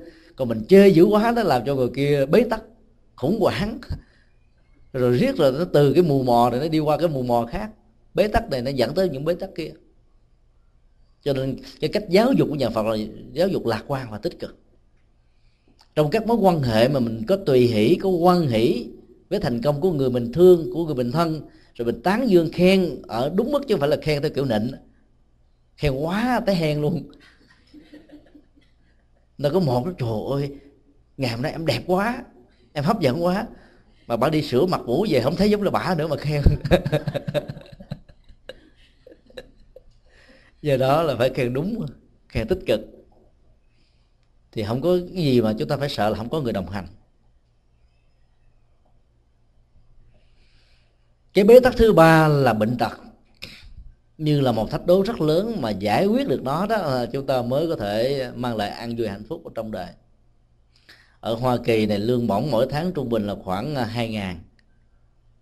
Ai không có nghề, không có nghiệp và cả, bệnh tật đó thì được chế độ an sinh xã hội chu cấp ở một mức độ tương đối để người đó có thể tự tồn tại. Nếu như người nào đó may phước mà suốt cả cuộc đời không có bệnh tật đó thì tiền của họ dành dụm sẽ có thể trở thành là cái nơi mà chi trả cho nhà cửa, xe cộ, vật liệu, phương tiện, sinh hoạt tiện nghi. Còn không may một cái mà bị vướng vào chứng bệnh gì ví dụ như là tim, đi đứt một trăm ngàn. Thận mà muốn thai, đi đứt hai, ba trăm ngàn. Giải phẫu cái gì đó cũng toàn là bạc chục ngàn chứ không có chuyện mà tính một, hai ngàn được. Dành dụm 10 năm, hai chục năm mà không có bảo hiểm, cái đi đai hết trơn là tiêu và do vậy ở đây nó nó, nó buộc người ta phải bảo hiểm y tế bảo hiểm sức khỏe bảo hiểm nhân thọ bảo hiểm nhà cửa bảo hiểm mọi thứ. Và từ cái đó nó nó, nó nảy sinh ra những cái nỗi đau những cái nỗi lo những cái sợ hãi. Con người khó sống thông dong được lắm. Khi ở những nước nghèo chẳng hạn như Việt Nam mình đâu có bảo hiểm gì đâu phải không ạ? Mà cũng không ai sợ gì á. Cái bản lĩnh chịu đựng ghê cũng lắm mà khi qua đây rồi nó sợ tủ thứ hết trơn. Thì không biết là hạnh phúc hay là khổ nó làm cho ta phải sợ thôi. Cái nền văn hóa như thế, cái hoàn cảnh như thế, nó tạo ra con người với cái thái độ và suy nghĩ như thế thôi. Cho nên ở đây cũng phải chiều theo như thế chứ không thể làm liều được. Làm liều là mắc tội. có nhiều người làm suốt cả cuộc đời mà không giàu được là bởi vì nuôi bệnh à. Chúng tôi quen một bà lão à, bảy mấy tuổi. Bà giàu lắm, con cái thành đạt tiến sĩ, kỹ sư, bác sĩ tháng nào cũng ờ, chu cấp cho bà. Dư giả để bà làm từ thiện, bà sống hạnh phúc để đủ đầy đó. Nay đi du lịch chỗ này, mai đi du lịch chỗ kia. Đến chùa, chúng tôi thấy bà than à. thầy ơi, con khổ lắm thầy ơi. Hỏi sao bà khổ? Con ngậm nắng đút cay. Hỏi sao bị bà rứt lắm hả? Ngậm nước đút cay. Không có. Ngày nào cũng uống thuốc bắc hết trơn. Hỏi chứ uống thuốc bắc làm sao mà thoải mái, được hạnh phúc được. Bệnh mà đó là ngậm nắng nuốt cay. Mỗi khi có một cái nỗi đau của bệnh tật là sống không có thoải mái được. Đau răng cũng khổ, đau tim cũng khổ. Rồi bây giờ mở trong máu, mở trong gan, béo phì, căng thẳng. Bất cứ một cái bệnh gì nó cũng làm cho ta khổ. Và người nữ khổ về bệnh nhiều hơn là người nam. Vì quan niệm về à, về về thẩm mỹ và sắc đẹp đó như là giá trị đời sống và hạnh phúc của họ cho nên mỗi khi họ vướng vào những cái chứng bệnh làm thay đổi cái cơ thể hình dạng của họ đó cho nên họ khổ tâm rồi khổ thân khổ cảm xúc khổ mọi thứ á nên nỗi khổ ở người nữ đó là nhiều hơn là người nam nhất là về phương diện bệnh tật.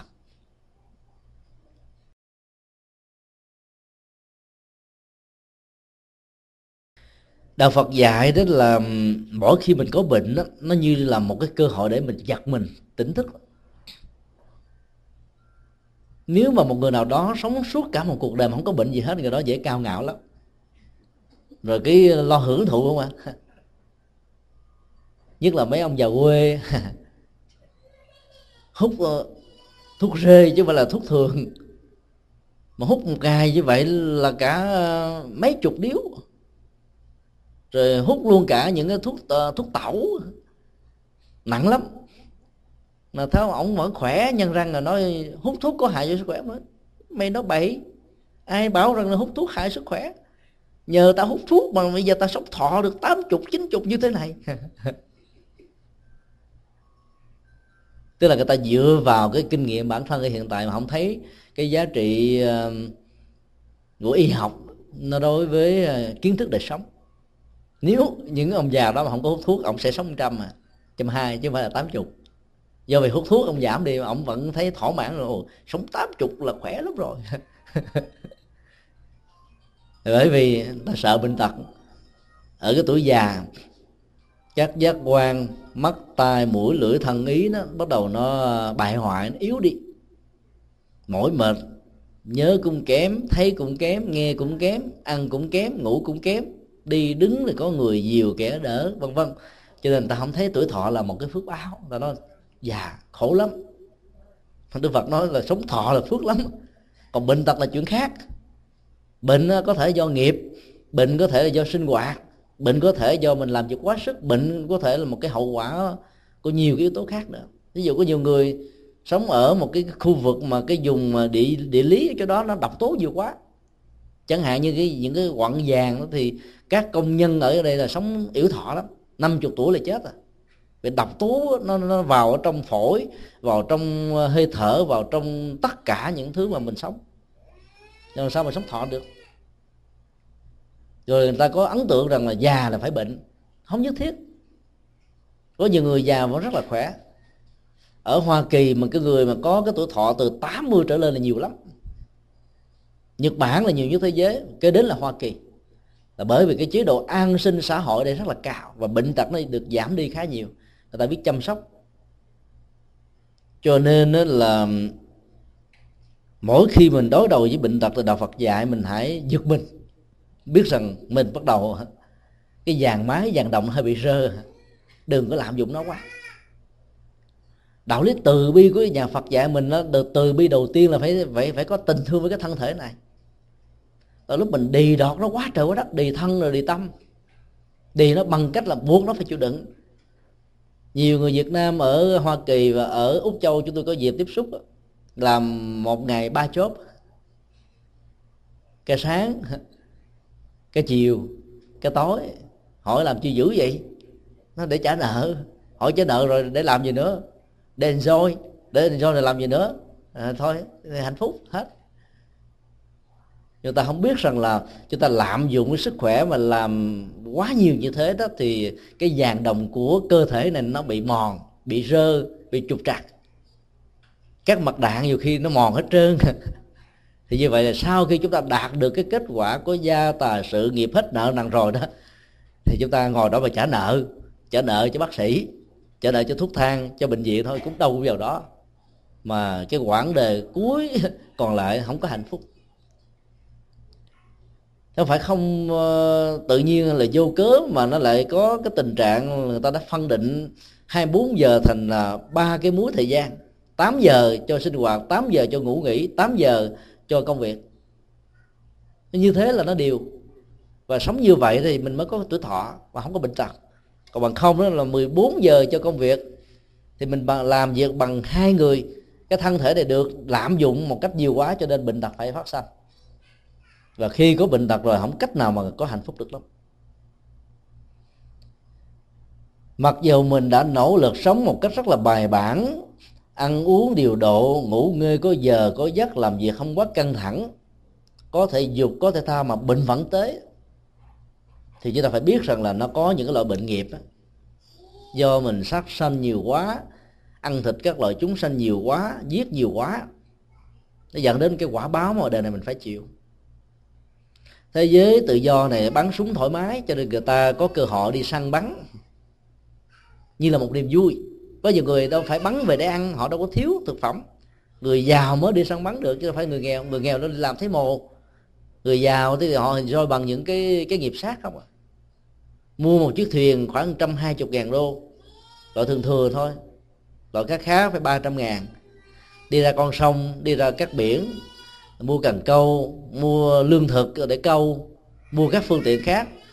Bắt được một con cá lên là có được niềm vui. Rồi sau đó ờ, giữ nó lại một vài tiếng, thả nó xuống dưới sông biển lại. Quan hô, vỗ tay, vân vân.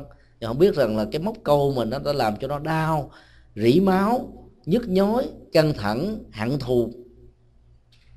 Rồi thả nó xuống dòng sông nó phải bị đau như vậy, suốt cả tháng, hai tháng không ăn được. Nếu nó không chết thì nó cũng phải mất một thời gian khá dài mới bình phục được cái vết thương này.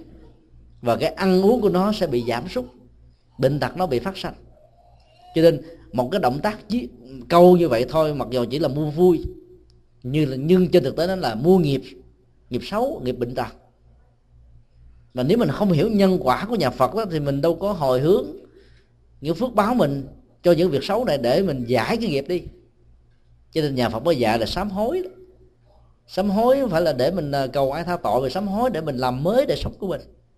Thì bởi vì trong quá khứ mình đã từng làm cái việc này, việc nọ mình không để ý. Nhưng mà nó đều kết tụ thành những nỗi khổ niềm đau cho tha nhân, cho các loài chúng sinh khác. Là không giải quyết nó, đó thì nó sẽ dẫn đến những biến chứng về bệnh tật. Mặc dù sống rất bài bản mà vẫn bị bệnh. Cho nên chỉ có sám hối thì mới giải quyết được thôi bản chất ờ, của sự đi đọt cơ thể để dẫn đến bệnh tật. Mà khi mà thân mình bị bệnh rồi, bắt đầu mình dùng cái ý chí để vượt qua, đè nén nó thì chúng ta đang đi đọt tâm nó không phải là giải pháp. Khi bệnh là phải đi bác sĩ, đạo phật dạy rõ ràng lắm, có năm thứ không thể cầu nguyện mà có.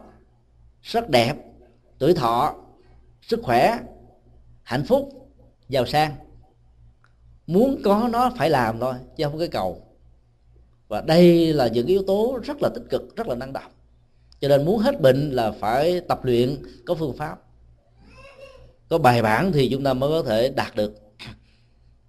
Chúng ta có thể có rất nhiều loại thể dục khác nhau. Người nữ thì đến những cái phòng tập thể dục ờ, thẩm mỹ, người nam tới thể dục dụng cụ. Thái cực quyền, yoga, dưỡng sinh, võ thuật, bơi lội, chạy. Nhưng mà có một cái loại nó rất là gần gũi với sinh hoạt của chúng ta là sám hối là lại thôi. Khi chúng ta thực tập uh, lại như vậy mỗi buổi sáng khoảng chừng 49 lại tối 49 nếu một ngày được hai lần thì quá lý tưởng còn tối thiểu một lần một ngày. Thì chúng ta sẽ thấy rằng là toàn bộ các cơ bắp các neuron thần kinh và toàn bộ cơ thể được vận vận động. Trên động tác lại với hít thở ra vào quán tưởng tâm thư thái cơ thể nhẹ nhàng bình đặt từ từ sẽ được lui đi. Nhất là những người bị đau xương khớp đó hoặc là sợ những cái chứng bệnh như là béo phì mỡ mỡ trong máu mỡ trong tim mỡ trong gan đó, thì tập lại như thế này chậm rãi hít thở nhẹ nhàng thư thái thôi. 49 lại khoảng mất có 30 phút khỏi tốn tiền mua các dụng cụ về nhà chạy chỗ này chạy chỗ kia mà không hết. Trong khi đó lại phật và sám hối đó. Thì cái sám hối giúp cho mình tiêu nghiệp lại nó giúp cho mình vận động cho nên có ý, ý nghĩa về giá trị về y học. Người lớn tuổi chúng tôi ờ, đề nghị là nên thực tập cái phương pháp lại sám hối ở nhà. Không cần mặc áo tràng. Mặc một cái áo bình thường được rồi. Với lòng tôn kính hướng về phật không cần sướng danh hiệu của ngài mà chỉ cần quán tưởng ví dụ mình đọc nam mô thích ca mâu ni phật lại xuống và cứ một danh hiệu đó mình lại, điếm một con số, hai con số đến 49 là ngưng.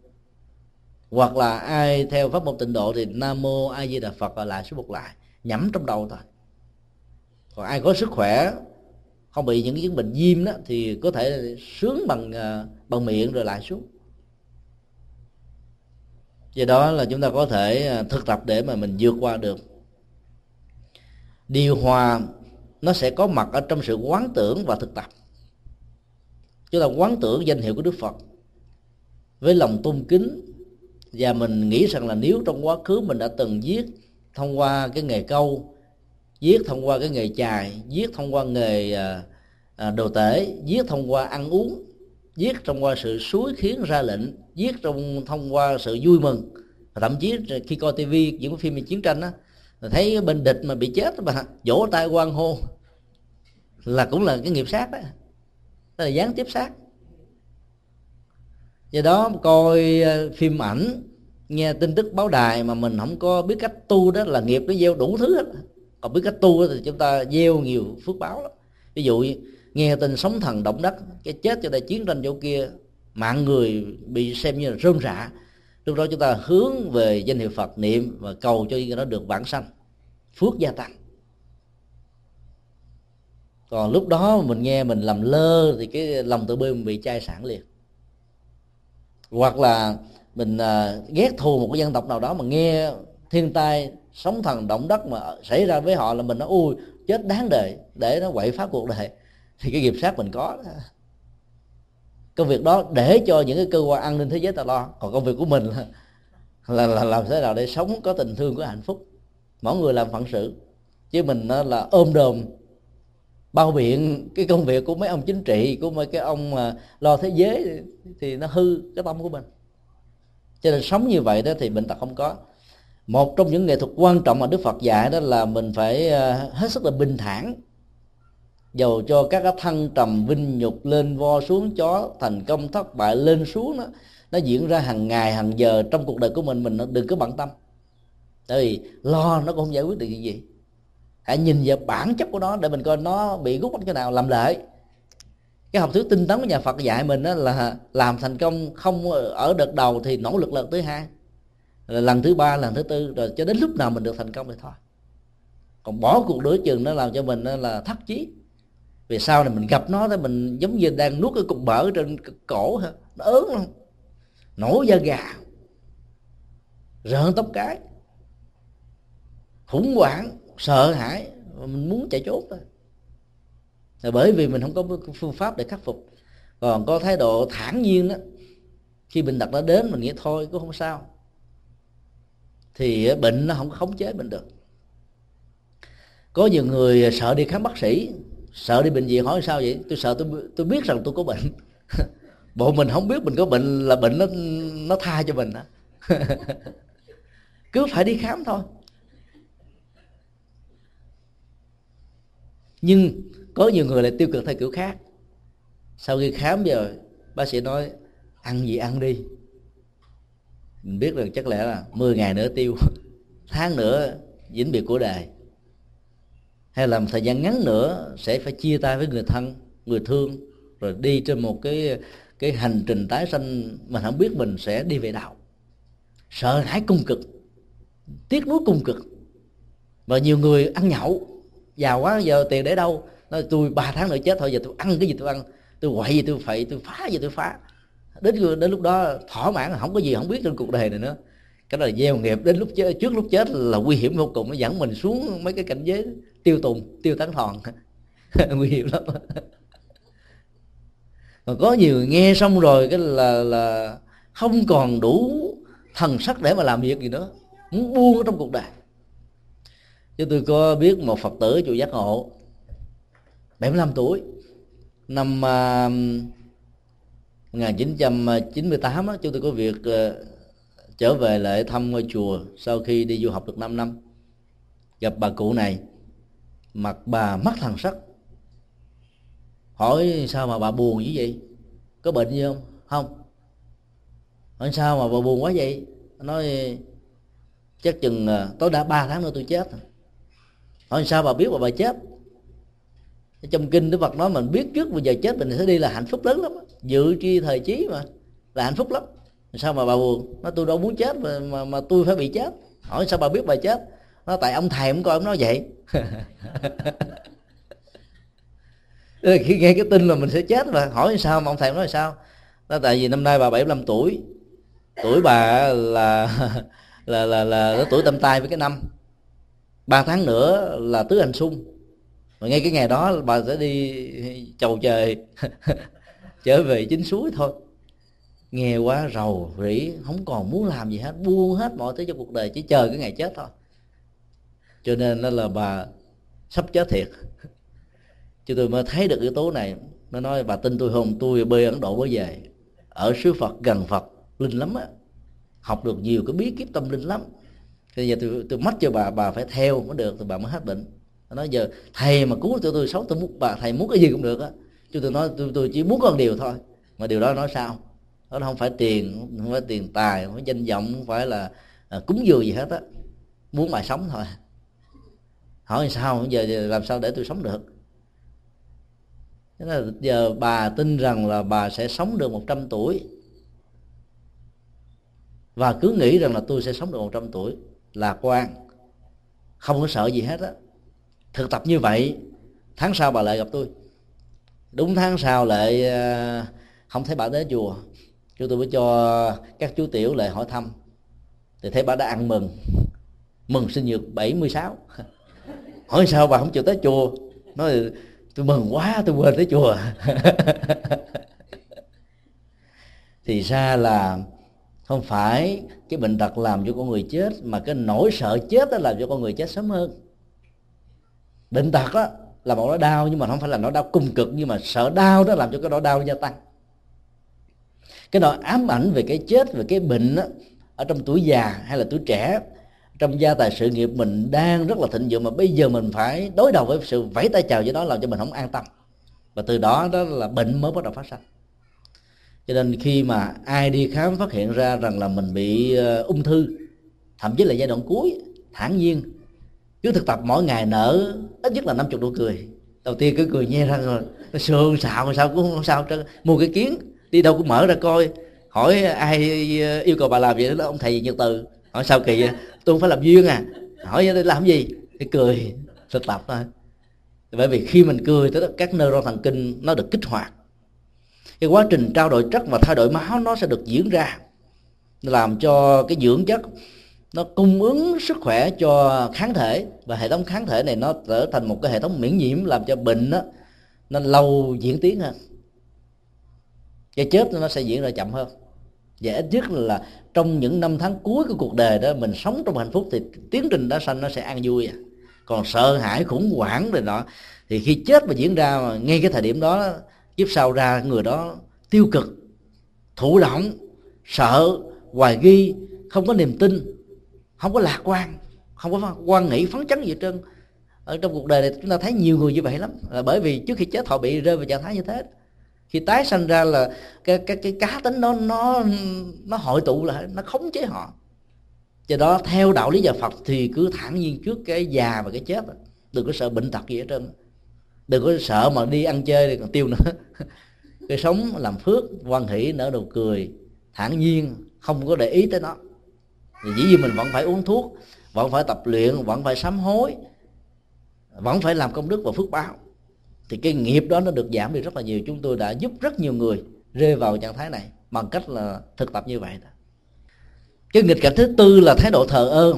Khi mình uh, sống trong một cái nghịch cảnh do một cái biến cố thời thời thời thời đại nó gây ra. Hoặc là không có người đồng hành trong tính cách vợ chồng, cha mẹ con cái, người thân. Hoặc là bệnh tật nhiều quá thì làm cho mình thờ ơ, chán nản, thất vọng, buồn phiền. Và do đó thái độ quyết tâm nó không có mặt.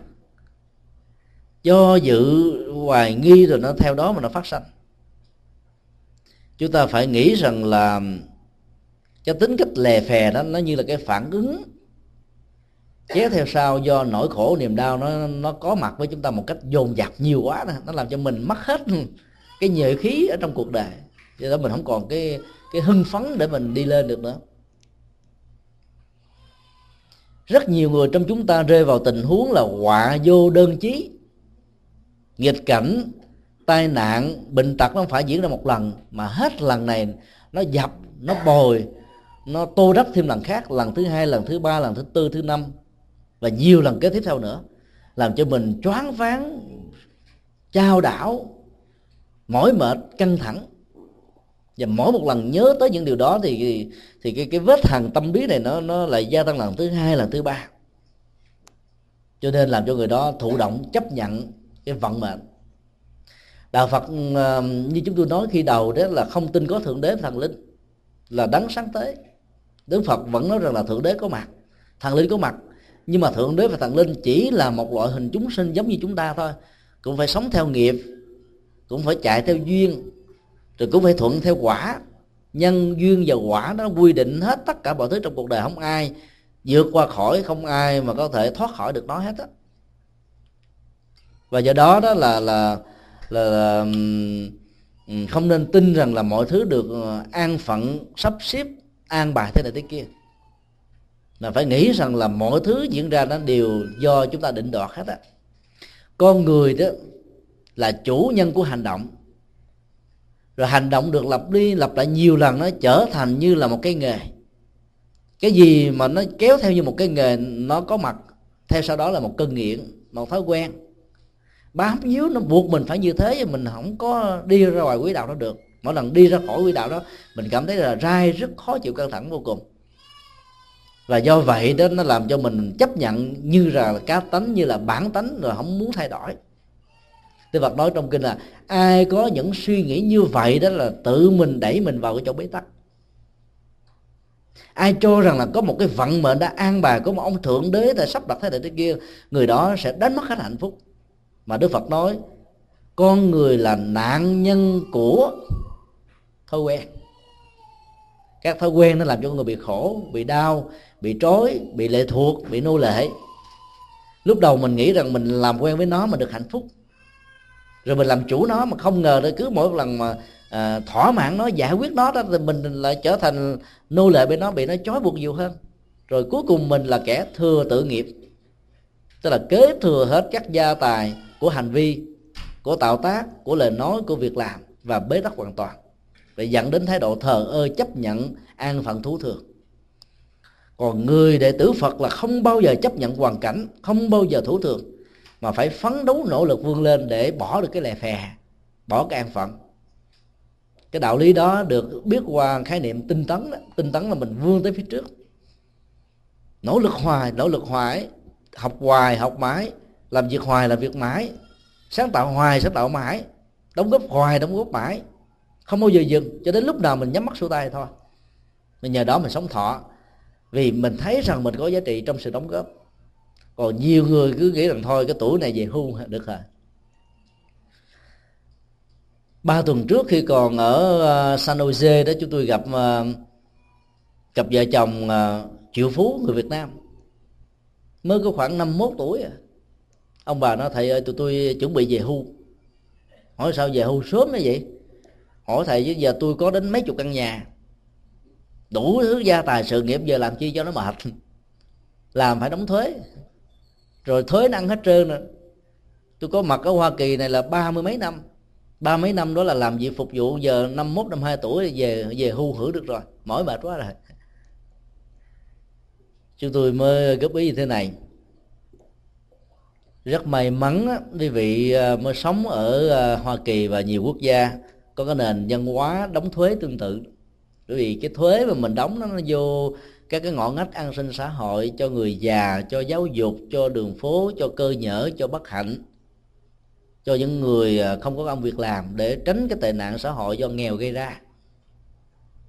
Và cứ mỗi một tháng đến cái ngày lãnh lương đó mình nhớ rằng là 35% cho đến mấy chục phần trăm tiền lương mình nó đi vào các cái chế độ an sinh xã hội như vậy xanh mai xanh mét buồn đó trời. Phải mà tôi không có bị đóng đóng đóng đóng tiền à, thuế như vậy, chắc tôi cắt được hai ngôi chùa. Tiếc nuối khổ đau cung cực. Mà trên thực tế, nếu không có đóng thuế, đồng xu nào người ta cũng không đóng cho chùa đồng xu nào chứ vì cái tâm lý thỏa mãn, cái tiếc nuối nó vậy đó. Nếu tôi trúng được độc đắc, tôi sẽ trả hết tiền cái ngôi chùa uh, liên hoa ở las vegas này. Nhưng mà khi chúng số độc đắc rồi giấu luôn không nói ai biết mất tiêu. Cho nên đó, để làm phước báo mà có tính điều kiện nếu chấm chấm chấm thì biết rằng là không bao giờ làm được hết trơn. Nhiều người nuôi hy vọng đó mỗi ngày ra mua một cái tờ giấy số chơi lô tô vân vân. Và thề với phật đó, phật ơi gia hộ cho con chúng số độc đắc đi. Còn cải tạo được đời sống của con rồi con sẽ cúng cho phật cái này cúng cho phật cái kia. Làm như ông phật ông ham lắm là ông, ông nghe mình dụ dỗ ông ông mê cái ông giàu cho mình. Cho nên đôi lúc mà mình mặc cãi với phật mà mình đông đo tính điếm mình tính dữ lắm. Áp dụng ờ, cái nghệ thuật là kinh tế thị trường khuyến mãi với đức phật. Phật giao cho con đi con sẽ cúng đức cái ngôi chùa liên hoa này giái năm này vào tháng nọ toàn là trúng gió không đi ra ngoài là trúng gió vì nực quá ở trong nhà thì mắc lạnh. Chứ phải mà mình hiểu thay vì cái số tiền đó mỗi ngày bỏ giống heo 50 sen khi đi, đi đi chợ về dư thay vì mua cái sô la ngậm bị bệnh béo phì tăng mỡ trong máu bỏ vô ống heo. Thay vì là đi ăn nhiều quá là bệnh tật tốn tiền giải phẫu thẩm mỹ bỏ vô ống heo. Lấy ống heo đó gỡ tới chùa gỡ vô danh hay gỡ hữu danh hay là gỡ một cách trực tiếp và gỡ gián tiếp thì cũng được. Miễn gỡ tới chùa hay là gỡ các cái trung tâm từ thiện là tốt hả? Vì đôi lúc chúng ta không để ý. Mà ở hoa kỳ này theo thống kê người ta cho biết á, là cái mức độ phí phạm là nhiều nhất thế giới. Ta phí điện nè phí vật thực nè cứ để trong tủ lạnh. Nhiều khi hai tháng chưa ăn mở ra hư rồi phải bỏ. Nếu chúng ta có ý thức là kiểm đức kiểm phước đó thì cứ mỗi một giờ phút trôi qua như vậy, chúng ta làm phước báo. Mình biết rằng là hai vợ chồng, hai đứa con trong nhà ăn đó, thì đó chỉ có khoảng chừng ờ, 6 phần thôi, trong một tuần, thí dụ vậy. Thì mình mua chừng 5 phần rưỡi đó. Ăn thiếu đó mà ăn ngon. Ăn dư đó, ăn không ngon đâu. Ê trời là không ngon. Ăn mà chưa cảm thấy áp phê mà hết rồi, nó tiếc hoài. Ở trong kinh đó để dạy tinh thần tri túc tức là biết đủ cho những vị xuất gia. Các tổ trung quốc dựa trên tinh thần này mới khuyên những người xuất gia của chúng tôi đó. Tam thường bắt túc tức là ba thứ là đừng bao giờ để cho nó đủ đó, để cho nó thiếu lưng lưng lưng chừng chừng. Là ăn mặc và ngủ. Chứ không thể tu mà ăn giống như là người ngoài đời. Thì hết tu nổi à ông thầy tu mà mỗi ngày mà có đến ba, bốn chục cái bộ đồ giống như là các cô phụ nữ làm sao tu. Cho nên chỉ có hai bộ đồ thôi. Một bộ xi cua, một bộ trên thân là đủ rồi. Lâu lâu bị người ta chơi trác, người ta giấu cái bộ đồ đó. Thôi, mặc bộ đồ đó luôn tháng. Rồi ngủ mà một ngày mà ngủ 8 tiếng như thiên hạ thôi, sao tu được? Năm tiếng 6 tiếng là vừa. Nhờ như vậy mình chưa áp phê, cho nên mình mới ngủ một cách, gọi là không có giấc mơ ngủ như vậy nó mới an tâm thư giãn thật sự. Còn ngủ nhiều quá nó mơ mộng nhiều rồi nó làm cho bệnh đủ kiểu hết á. Ăn nhiều quá nó sẽ sanh bệnh tật. Ăn ít đó thì bệnh tật ít mà ăn nhiều thì bệnh tật nhiều. À, đây là cái điều mà chúng ta cần phải lưu tâm. Những người ở tù chúng ta thấy sống dài lắm tại vì họ tiêu thụ ít. Trong tù làm sao dư giả mà ăn. Mà tiêu thụ ít thì vi trùng nó ít. Bệnh nó phát triển chậm do đó là những người chống ở tù ra rồi sống 80 tuổi 90 tuổi không à. Còn những người mà ở nhà phải re vậy đó mà bệnh nhiều hơn. Cho nên ăn ít ngủ ít mặc ít đó, thì nó lại hạnh phúc nhiều. Và do đó đó là chúng ta phải à, thấy được điều này để mà mình à, là thay thế nó bằng cái cái lao động. Cái sự lao động nó sẽ giúp cho mình năng động. Chứ còn mình thờ ơ riết đó ờ, cái mắt lên lừ đừ lừ đừ. Không muốn làm gì hết á thì hai vợ chồng đó đang rơi vào cái tình trạng như vậy. Có nghĩa rằng là mình làm phước nhiều quá rồi, đủ quá rồi, bây giờ không cần làm làm phước nữa, vì làm nữa dư thừa.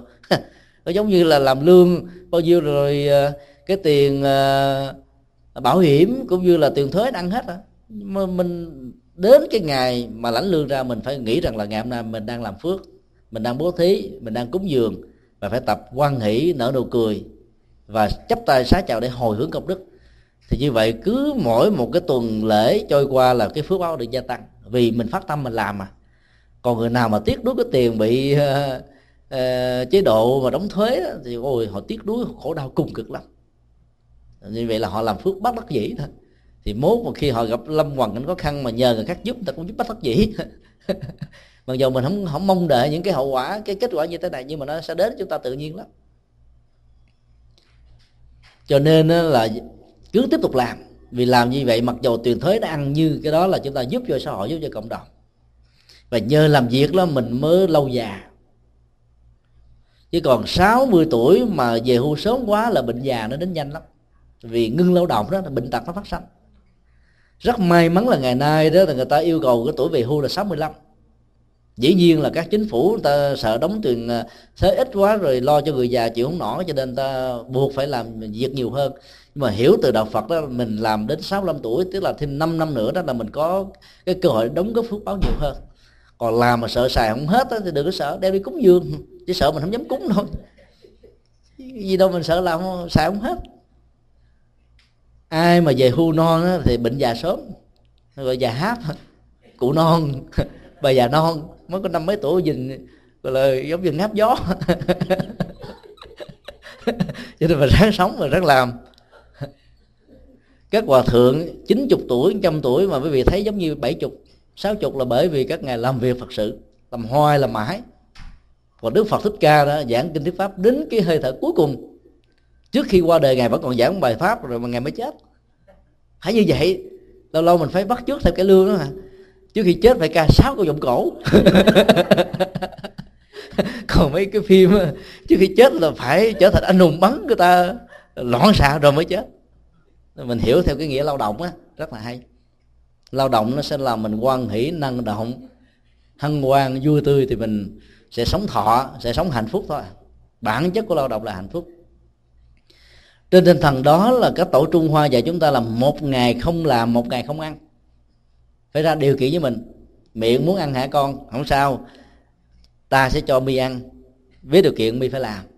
Bao tử đòi, thầy ơi cho con ăn không cho con ăn con sẽ biểu tình thầy đó. Nói, con muốn ăn hả? Không sao đi theo thầy làm phật sự. Phải ra điều kiện cho đó phải làm cái gì đó rồi có ý nghĩa cho xã hội cho cộng đồng rồi mình nó ăn. Mà ăn tôi sẽ ăn ít lắm. Sáng mười ăn có một chén cơm. Trưa hai chén chiều chén rưỡi. Gộp lại ba cử ăn cũng có ờ, bốn chén rưỡi. Mà, mà ăn mà ăn chỉ có mấy cái sợi rau có nhiêu đâu. Hai ba cọng rau muống. Về miếng đậu hũ nước tương hết à cho nên cái mức độ tiêu thụ của người tu đó, nó bằng một phần mười của một người thường dân bình thường, ở mức độ lương thấp nhất. Mà người ta vẫn sống thọ, vẫn khỏe mạnh, vẫn hân hoan, vẫn hạnh phúc như thường thôi. Cho nên nó bản chất của hạnh phúc nó không liên hệ về tỷ lệ thuận với cái khối lượng tiêu thụ, mà nó tỷ lệ thuận với cái sự làm chủ cảm xúc, làm chủ bản thân, làm chủ vận mệnh. Cái quan niệm của đạo phật nó khác với quan niệm của thế gian dữ lắm do đó đó là mỗi ngày chúng ta phải làm làm cái gì đó có ý nghĩa. Thì hạnh phúc nó có, giá trị nó tăng. Còn ai mà ví dụ như ông chồng cũng làm lương cao quá, bà vợ bà đó thôi, giờ anh làm lương cao mà tôi đi làm nữa thì đóng thuế cũng hết ở nhà. Ở nhà thời gian chúng ta thấy cái bà vợ đó chậm lụt liền, bắt đầu bà bị già hát vì cái đối diện bốn bức tường trong nhà hoài đó là không thoát không thông. Phải đi làm. Làm xong rồi về nhà cái đổi không khí, đổi môi trường đó, nó làm cho tâm con người luôn thoải mái mình phải hiểu như thế thì cái giá trị đóng góp nó nó sẽ gia tăng dữ lắm. Có nhiều người nghĩ rằng là suốt mấy chục năm đi, đi đến với đạo Phật mình đã làm Phật sự nhiều quá giờ bây giờ mình muốn về hưu. Phật sự mà còn về hưu làm Phật sự là không có về hưu. Vì làm Phật sự là làm phước báo làm công đức làm việc thiện là không có được về hưu. Tám chục tuổi phản phản đi chùa. Và mấy nhiều Phật tử nó ui tôi tu còn hay hơn ông thầy cũng tu nữa mấy chục năm rồi tôi học với ông hòa thượng a, ông chết rồi tôi học hòa thượng b, ông chết rồi tôi học hòa thượng c. Tôi học đến cả mấy chục hòa thượng. Bây giờ tôi đâu cần nghe giảng tôi cũng hiểu hết trơn rồi, cần gì phải đi chùa tu. Mình phải hiểu rằng lúc đó đó, sau khi hiểu đạo lý rồi, thực tập có kết quả rồi, thì chùa không phải là cho bản thân mình nữa mà cho tha nhân. Để con cháu mình nói ồi bà ngoại mình, bà cố mình, bà sơ mình dì mình thiếp mình, mợ mình đã từng tuổi như thế mà vẫn đi chùa, cho nên không có lý do gì mình mình trốn ở nhà. Như vậy là mình làm gương cho con cháu, mình làm gương cho thế hệ đàn em. Và như vậy là sự có mặt của mình là mang lại hạnh phúc cho con cháu của mình. Do đó vẫn phải tiếp tục đi chùa. Dù biết hết đạo, dù thực tập được hết không cần ông thầy giảng, mình cũng thực tập an lành, hạnh phúc như ai hết trơn, nhưng mà vẫn phải đi. Chúng ta học cái điều đó từ đức phật đức phật 6 năm khổ hạnh, rồi sau đó tu trung đạo để chứng đắc niết bàn giác ngộ an vui hạnh phúc à với cội bồ đề. Ấy thế mà ngày nào cũng vậy, ngày cũng ngồi thiền, ngày cũng đi thiền hành. Lúc đó đâu cần tu nữa đâu, mà tại sao ngày vẫn đi? Không phải tu cho ngày nữa mà ngày làm như vậy để học trò ngày bắt trước chứ. Đó ngày mình nằm ngủ rồi học trò bắt trước ngủ theo sao? Vì đó mình phải hiểu là mình làm là để cho con em của mình, cho con cháu của mình, cho cuộc đời, cho những người đi sau mình làm gương thì cái giá trị của nó rất là lớn. Cho nên cái tính cách tinh tấn nó, nó tạo ra sự liên tục điều đặn bền bỉ không gián đoạn. Và cái kết quả nó sẽ đạt được một cách rất là như ý muốn. Đây là điều chắc chắn một trăm phần trăm. Giờ không biết là vi còn giờ không? Còn hả? Còn thì nói thêm. Điều cuối cùng đó đó là thái độ hoài nghi nếu như nghịch cảnh đó là những cái chướng tai gây mắt nó đến từ cuộc đời thì sự không đồng hành nó đến từ người thân và người thương. Bệnh tật đó, nó đến từ cái sự tương tác giữa chúng ta với môi trường đời sống thông qua cái nghệ thuật sống tốt hay là không tốt của bản thân mình. Thì thái độ lạnh nhạt thờ ơ đó là một cái thái độ tiêu cực. Nó làm cho chúng ta không đủ sức để vượt qua được nghịch cảnh nhiều khi nghịch cảnh nó, nó nhỏ thôi mình đi thôi. Giận mệnh mình vậy rồi để chấp nhận cho rồi với cái chiều cao như cho té đau. Nghe nói hấp dẫn vô cùng mà lao theo cái đó là chết không sống nổi. Thì ngược lại đó thái độ hoài nghi làm cho mình không tin rằng mình có khả năng có đủ trí tuệ đủ khôn ngoan đủ bản lĩnh để, để vượt qua những nghịch cảnh những thách đố những thử thách ở trong cuộc đời hoài đi là một cái thái độ tâm lý nó ghi mình lại như là một cái lực hút và nó mạnh gấp cả trăm ngàn lần so với lực hút của trái đất.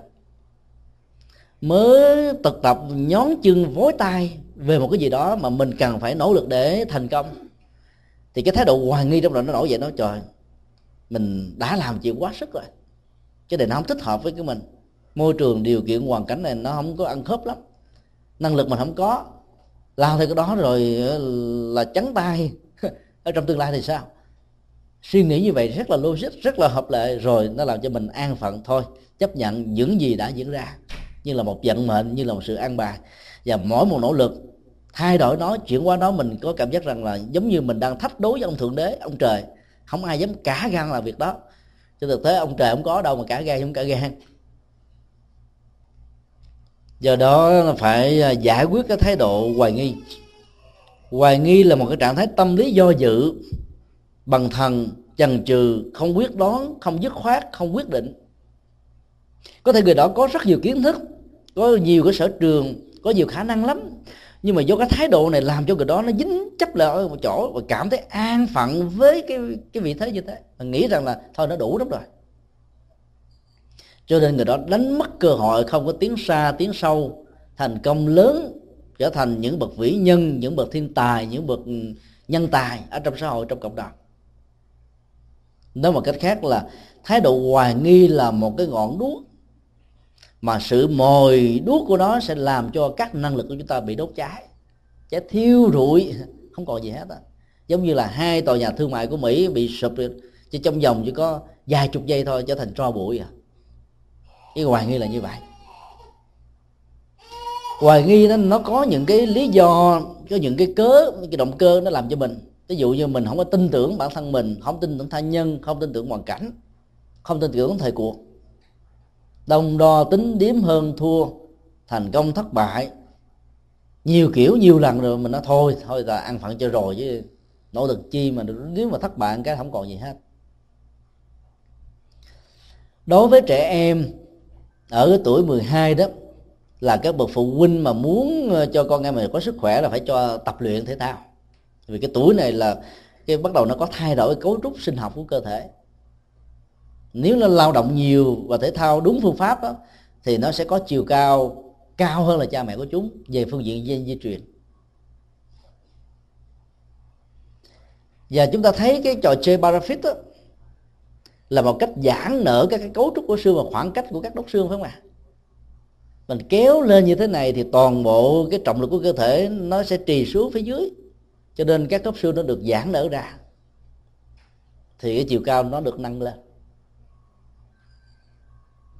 Cho nên tư thế nhón chân vối tay nó làm cho mình đạt được những gì mà mình theo bình thường mình sẽ không bao giờ đạt được hết á. Ở trong uh, lĩnh vực thể thao đó, nếu muốn trở thành siêu sao thì phải bắt trước cái ông siêu sao, thực tập theo cái ông siêu sao đó thì mình sẽ trở thành thứ hai, thứ ba ha. Muốn trở thành ca giỏi, đầu tiên phải luyện giọng của một ờ, ca sĩ nào hấp dẫn mà mình ấn tượng nhất, được nhiều ờ, khán thính giả mến mộ nhất. Sau khi thực tập được cái khả năng của người đó rồi, lão luyện rồi đó, làm chủ được rồi đó, thì bắt đầu mình quên cái đó đi cái cái chất liệu riêng của mình phối hợp cộng với cái mình vừa được học lại nó tạo ra một cái mới. Tức là lấy cái tiêu điểm cao nhất làm cái thước đo. Bám tới hướng về thì mình sẽ đạt được. Muốn chạy nhanh ở trong các chạy đua thì phải bám theo cái anh ờ, quán quân. Chứ còn bám theo cái anh mà đứng hàng chót thì mình đứng hàng bét. Do đó, muốn không còn hoài nghi thì phải có niềm tin. Tức là tin về năng lực, tin về niềm, tiềm năng tin về các cái hoàn cảnh thuận lợi để giúp cho mình thực hiện một cách thành công những gì mình ước muốn một cách chân thành và có giá trị. Đức Phật nói cái tâm của con người nó giống như là cái cái à, quả địa cầu ấy. ở trong đó nó có hàng ngàn hàng tỷ hàng triệu các cái quặng quý. Vấn đề ở chỗ người ta hơn nhau ấy, là nằm ở cái việc mà mình khai thác được nó nhiều hay là ít thôi. Khai thác có phương pháp hay là không tin rằng mình có tiềm năng thì mình mới bắt đầu dùng cái chìa khóa dạng năng để mở cái tiềm năng đó. Thì các tiềm năng đó nó mới lưu sức thể hiện ra bên ngoài. Còn không tin đó, dù nó có mình cũng không thể hiện được. Những người mà muốn phát kỷ lục đó, người ta phải thực tập ví dụ như nhảy cao. Ở trong năm nay nó là hai thước tư. Thì người ta phải làm sao huấn luyện thành là hai thước 45, hai thước 50, hai thước 55 là hai thước 60 nếu mà, hàng ngày mình nỗ lực mà mình làm được cái điều đó, đó thì đến lúc mà thi đó thì mình mới có thể thành công.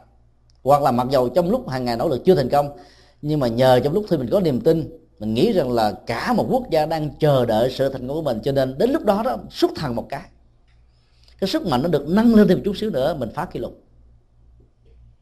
Hơn nhau hay không là có niềm tin. Và nhờ có niềm tin đó, thì cái sự do dự nó mất đi. Bởi vì tiềm năng có sẵn và niềm tin đó, nó là cái anh huấn luyện viên rất là đắc lực để cho cái tài năng của một người nhút nhát này trở thành một thiên tài. Các ông bầu là những người thấy được tiềm năng của người khác.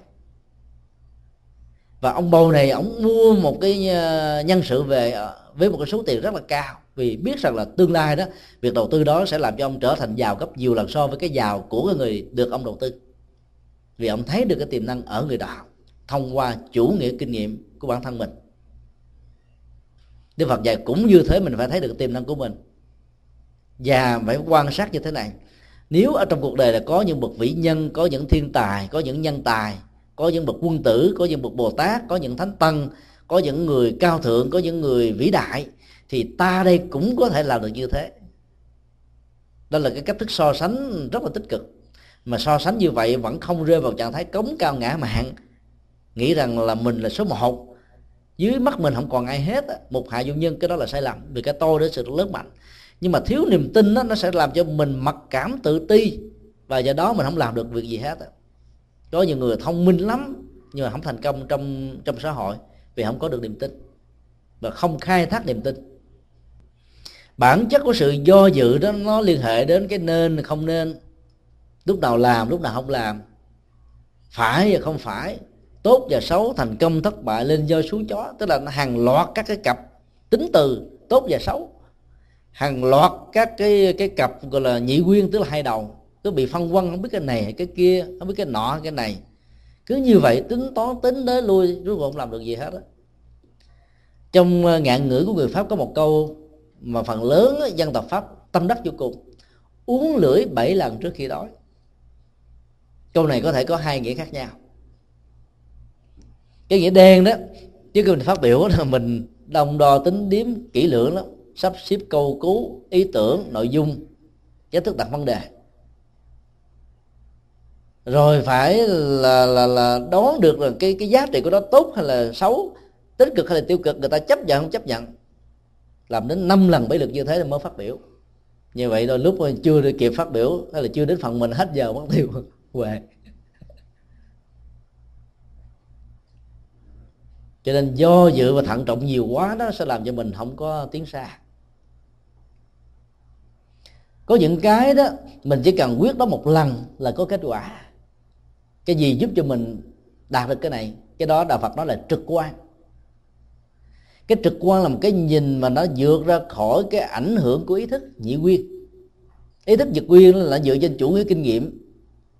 Rồi nó cộng với sự thận trọng cho bản thân mình riết rồi cái gì đó nó bỏ rất nhiều cái cơ hội trôi qua. Trong đó dùng trực quan đó, nó là dùng vô thức. Với một sự sáng suốt rất là lớn, người ta thấy rất là rõ cái này nó có kết quả. Và khi thấy như vậy là quyết định làm liền tức khắc chứ không có chần chừ. Dầu cho ai nói ngã nó nghiêng, mình vẫn vững như chiền ba chân như vậy đó. Cái người đó là người có bản lĩnh, có thái độ, rất là sáng suốt. Thì nhờ quyết đoán bằng cái trực quan như vậy thì người đó sẽ thành công. Nên do dự nó nó được ờ, vượt qua còn nếu mà mình không có may mắn, có được cái trực quan, năng động, nhanh nhẹn như vậy thì mình phải thực tập tin nhân quả. Nhân quả cho phép chúng ta tin rằng là mọi thành công hay thất bại trong cuộc đời này mình là chính yếu, chứ không phải là tha nhân. Tha nhân chỉ là một cái duyên, một điều kiện, chất xúc cát, ảnh hưởng thôi. Và nếu mình biết tận dụng cái nghịch cảnh để thành tựu được thì nghịch cảnh đó chính là môi trường tốt. Và đạo phật cho phép mình suy nghĩ bằng cách thức như vậy. Chúng ta chỉ cần liên tưởng đến cái danh hiệu của ngôi chùa này là mình học được nhiều thứ lắm. Chùa này tên là chùa liên hoa. Không à liên hoa là hoa sen. Mà hoa sen thì sống ở đâu? Bùn nhơ nước động à hoa sen không thể sống ở chỗ mà không có bùn. Bùn á, thì ta sợ vì nó không có chân nó lún rút sâu. Các nhà trên bùn tốn kém tiền à, cái nền dữ lắm. Phải đổ bê tông cốt sắt đóng xuống thật là nhiều thì hết độ lúng đó rồi thì mới cắt nhà được. Chứ bằng không dài dài vài tháng, vài năm là nó bị ờ, trũng đất, nó bị rạn nứt tường rồi nó hư hao cái này, hư hao cái nọ. Người ta sợ mua đất mà không có trưng, là bởi vì sợ nó bị lúng. Cái thái độ do dự của con người nó làm cho con người lúng như hệt vậy đó, như là bùn vậy đó. Trong khi đó hoa sen đó phải nhờ vào bùn mà nó nở ra được một cái loại hoa đặc biệt nhất chúng ta thấy là toàn bộ cái cái loại hoa sen này đó từ gương nhụy cánh hạt cho đến cái lá cái cọng và cái thân của nó không có gì bỏ đi cái lá thì gói ờ, sôi gói bánh gói vật dụng. Cái cọng á, thì làm ngọ làm làm làm gỏi. Cái ngó sen đó ăn được. Còn cái hạt sen á, thì làm mứt hay là uống chị những cái cho bữa bệnh mắt ngủ tim sen á, là chị bệnh tim chị bệnh ăn thần. Còn hoa sen là dân cúng đẹp. Rồi cái mặt sen á, là chị bệnh đặc biệt lắm. Cho nên là nó không có một cái gì vứt đi được hết đó. nhờ nó có mặt ở trong bùn mà nó có được giá trị như thế chứ còn nó có mặt ở trên đất bình thường nó không có được giá trị như vậy. Do mình phải hiểu là cái nghịch cảnh nhiều chừng nào nó làm cho con người mình có giá trị chừng đó hình ảnh hoa sen giúp cho mình như vậy. Hãy cái tự an ủi mình bằng cái cái cái hình ảnh hoa sen. Phải sánh ví mình là cái hoa sen thì mọi cái môi trường uh, trở ngại các cái điều chướng tay gai mắt những cái khó khăn nhất đó nó sẽ làm cho mình có giá trị nhất thôi. Thì nhờ mình nghĩ như thế đó cho nên là là mình sẽ vượt qua được cái sự dậm chân tại chỗ. Thấy rằng là ui cái đó nó không có gì để sợ không có gì do dự cứ tiến tới phía trước. Không thành tựu lần này thì thành tụ lần thứ hai, lần thứ ba, lần thứ tư cho đến lúc nào thành công thì thôi. Không được phép dừng. Cái đó là cách để giải quyết cái cái do dự. Chuyển hóa cái thái độ không tự tin. Kế tiếp là chúng ta đừng bao giờ có thói quen nghe tiêu cực. Có nhiều người thích đi nghe những cái xấu người khác lắm. Nghe cái xấu thì nhớ dài nhớ hoài, nhớ mãi. Tối về ngủ cũng ôm trong giấc mộng. Rồi gặp người khác mình chuyên tiền mình biết mình thành cái lo. Phóng thanh, không ăn lương nhiệt tình mà mình đi tuyên truyền mà không ngờ rằng là trong những cái tuyên truyền đó đó thỉnh thoảng đó, mình tạo ra rất nhiều nỗi hàm quan cho người khác. Vì nhiệt tình quá mình tạo hàm quan. Điều mà chúng tôi xin lưu ý với tất cả chúng ta đó trong rất nhiều cái nghe đó nội dung của đó, đó nó có tính cách tiêu cực. Ví dụ như là nghe những cái xấu nghe những cái thất bại nghe những cái nỗi đau nghe quá nhiều những cái ờ, cái phương diện không đẹp trong cuộc đời thì lúc đầu người đó có bản lĩnh nó chịu đựng thấy ồ bình thường lắm như vậy lâu về dài đến một cái mức nào đó rồi đó là cái đầu óc mình vỡ tung ra. Bởi vì cái người mà sau khi người ta giải quyết cái cái nỗi đau ta bằng cách là ta đi nói cho người khác biết á ta, ta nhẹ nhàng cơ thể nè. Nghĩ là có người khác hiểu được mình nghe được mình cho nên cái ức chế nó được giải phóng.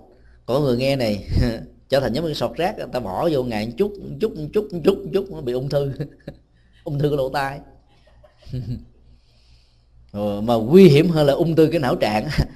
Mình nghe riết rồi tức là không còn niềm tin gì cuộc đời cho nghe những điều xấu của người A người B người C rồi mình thấy ai cũng xấu trơn. Ví dụ mình nghe ba, ba của bạn mình là không chung thủy với là má của bạn mình. Thôi mình thấy cái ông đó là hắc ám rồi. Thì mốt đi nghe là má của bạn mình không chung thủy với ba của bạn mình rồi nói, bà này cũng hắc ám. Thì vậy là cái bà cha, bà mẹ, ngang với cha mẹ mình là hắc ám rồi, mình không mốt không tin người khác nữa. Hoặc là mình nghe má mình nói ba mình xấu, hoặc là mình nghe ba mình nói má mình xấu rồi thôi, mình thấy, ôi, trên cuộc đời những thần tượng nhất của mình trong cuộc đời ai cũng xấu hết rồi lấy lấy đâu có người tốt. Tiêu cực bắt đầu có. Do đó phải à, thực tập thói quen là ai mà nói điều xấu, điều dở thôi, đi chỗ khác đừng có nghe chứ là ai nói tán dương công đức khen ngợi, khen tặng người này, người nọ. Thấy được những giá trị đóng góp của người khác, tùy hỷ, vui theo đó, thì mình tới mình nghe nghe để mình tạo niềm vui cho bản thân mình. Và mình lấy cái đó là tiêu điểm để phấn đấu để dương lên. Thì cái nghe đó được gọi là nghe tích cực. Thì không bao giờ có do dự hết trơn. Còn nghe tiêu cực nhiều quá, tâm mình nó băng thần chần chừ do dự lắm. Ví dụ như giờ cái người nào đó muốn đi tu. Cái đi hỏi ờ, gì ơi, cháu muốn đi tu gì thấy sao? Thôi mày đi tu chi? Mày mày ở nhà mày làm cái quả được rồi, đi tu chi? Tao thấy mấy bà sư cô kia bà không có chùa ở. Bà mới đi xin chỗ này cho đó không được. Rồi nạp một cái dữ liệu xấu vô. Đi tu không có chùa ở, đi xin chỗ này chỗ kia mà không được. Nỗi khổ, niềm đau, ăn ngủ không yên này nọ thôi. Ăn chay nằm rất khổ quá. Nghe như vậy cái mốt đi chỗ khác nói, chờ tao mới thấy ông ông thầy tu kia. Ông bị ờ, cái hội nào đóng đuổi do gì không hợp với hội hội tao đuổi trời đi tu bị đuổi. bà kia không có chỗ ở, đi tu bị đuổi hai cái yếu tố đó, tao là đuổi không có chỗ ở, sợ quá. Thôi, tốt nhất ở nhà không thành đi tu. Đó là chúng ta nghe kém may mắn. Lẽ nào chúng ta phải nghe những điều tiêu cực, tích cực. À, là cho biết ở ông hòa thượng này, ông thành công, ông bị gian truân thử thách, và bây giờ ông trở thành một bậc cao tăng, giảng kinh thuyết pháp lỗi lạc, giúp cho người ta nghe một cái là hạnh phúc, được an vui. Mình nạp giữ cái đó, giữ cái đó để mình làm một cái tấm gương mình vượt qua, không chịu nghe cái đó mình quên đi liền à. còn cái cái cái xấu người khác mình nhớ lẹ lắm. Cái thói quen con người kỳ lắm. Cái xấu thì nhớ dai. Mà cái tốt thì vô lỗ tai trái ra lỗ tai phải à.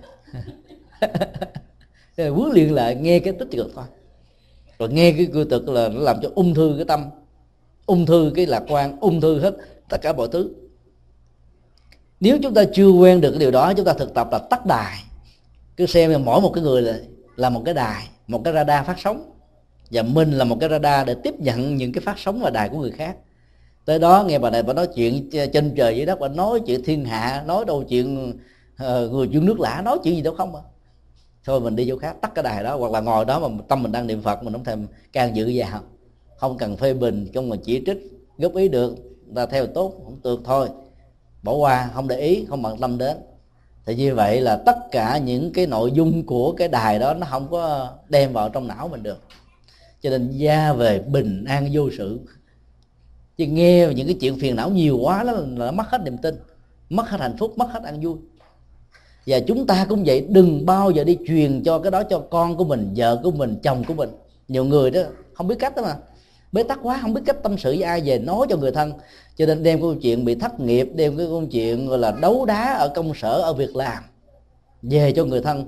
Là thay vì chỗ đó phải là cái niềm vui, thì sinh hoạt gia đình toàn là cặt con nít không hết. Đang cái giờ cơm, em ơi, bữa nay anh bị người ta đánh như thế này, người ta bắt chẹt như thế kia. Bà vợ bà cũng rầu theo, đứa con cũng buồn theo, cái mâm cơm đó toàn là cặp con nít không? Do đó mình phải khóa cái đỏ đau ở ngay chỗ nó xuất hiện rời khỏi cái chỗ đó là đừng kéo cái nỗi đau đó về nhà.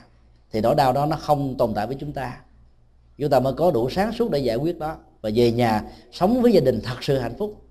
Sống trọn vẹn cho người thân. Đến giờ cơm là tắt hết điện thoại. Trong sinh hoạt với người thân, chúng ta phải tắt hết. Và ở mỹ này nó có được cái cái phần bằng nhắn bằng ờ, bằng lời đó hay lắm. Mình không cần bắt điện thoại lên, chờ tới nhắn có gì quan trọng là trả lời. Không quan trọng thì một, hai giờ sau trả lời cũng được mà nhờ đó, chúng ta dành cho cái người ở bên cạnh mình tất cả những sự quý trọng. Và có ý cái đó gọi là hiện tại lạc trú. Đó là thiền đó đó là hạnh phúc, đó là giá trị. Thì có như vậy thì hạnh phúc nó nó nó rất là đặc biệt. Còn bằng không thì chúng ta sẽ mang cái đài ở xưởng về trong nhà, mang cái đài trong nhà ra ngoài đường phố. Chuyện trong nhà ngoài phố thiên hạ biết hết trơn. Nỗi đau giải quyết không được mà nó ngày càng phức tạp, rắm rối thì tới đâu người ta cũng bàn tán về chuyện của mình. Do đó phải thực tập chuyển hóa. Thay vì ém nó trong lòng thì nó bị bế tắc, nó căng thẳng và nó nguy hiểm. Phóng thích mà không đúng cách nó làm cho người khác ta nghe những chuyện của cục người ta cũng phiền não theo. Hôm nay à, chúng tôi chia sẻ à, bốn góc độ của nghịch cảnh như thế để à, tất cả chúng ta suy nghĩ lại. Để có thể chiêm nghiệm trong cuộc đời nếu mình bị rơi vào một trong bốn loại như thế hay là cả cả bốn loại hoặc người thân, người thương, bạn bè của mình thì mình tìm cách để mình hướng dẫn họ, hỗ trợ cho họ vượt qua. Thì chúng ta đang làm một công việc là ban tặng hạnh phúc và giúp đỡ cho người khác đạt được cái giá trị hạnh phúc này. Dạ, kính chúc ờ, tất cả được an lành và an vui.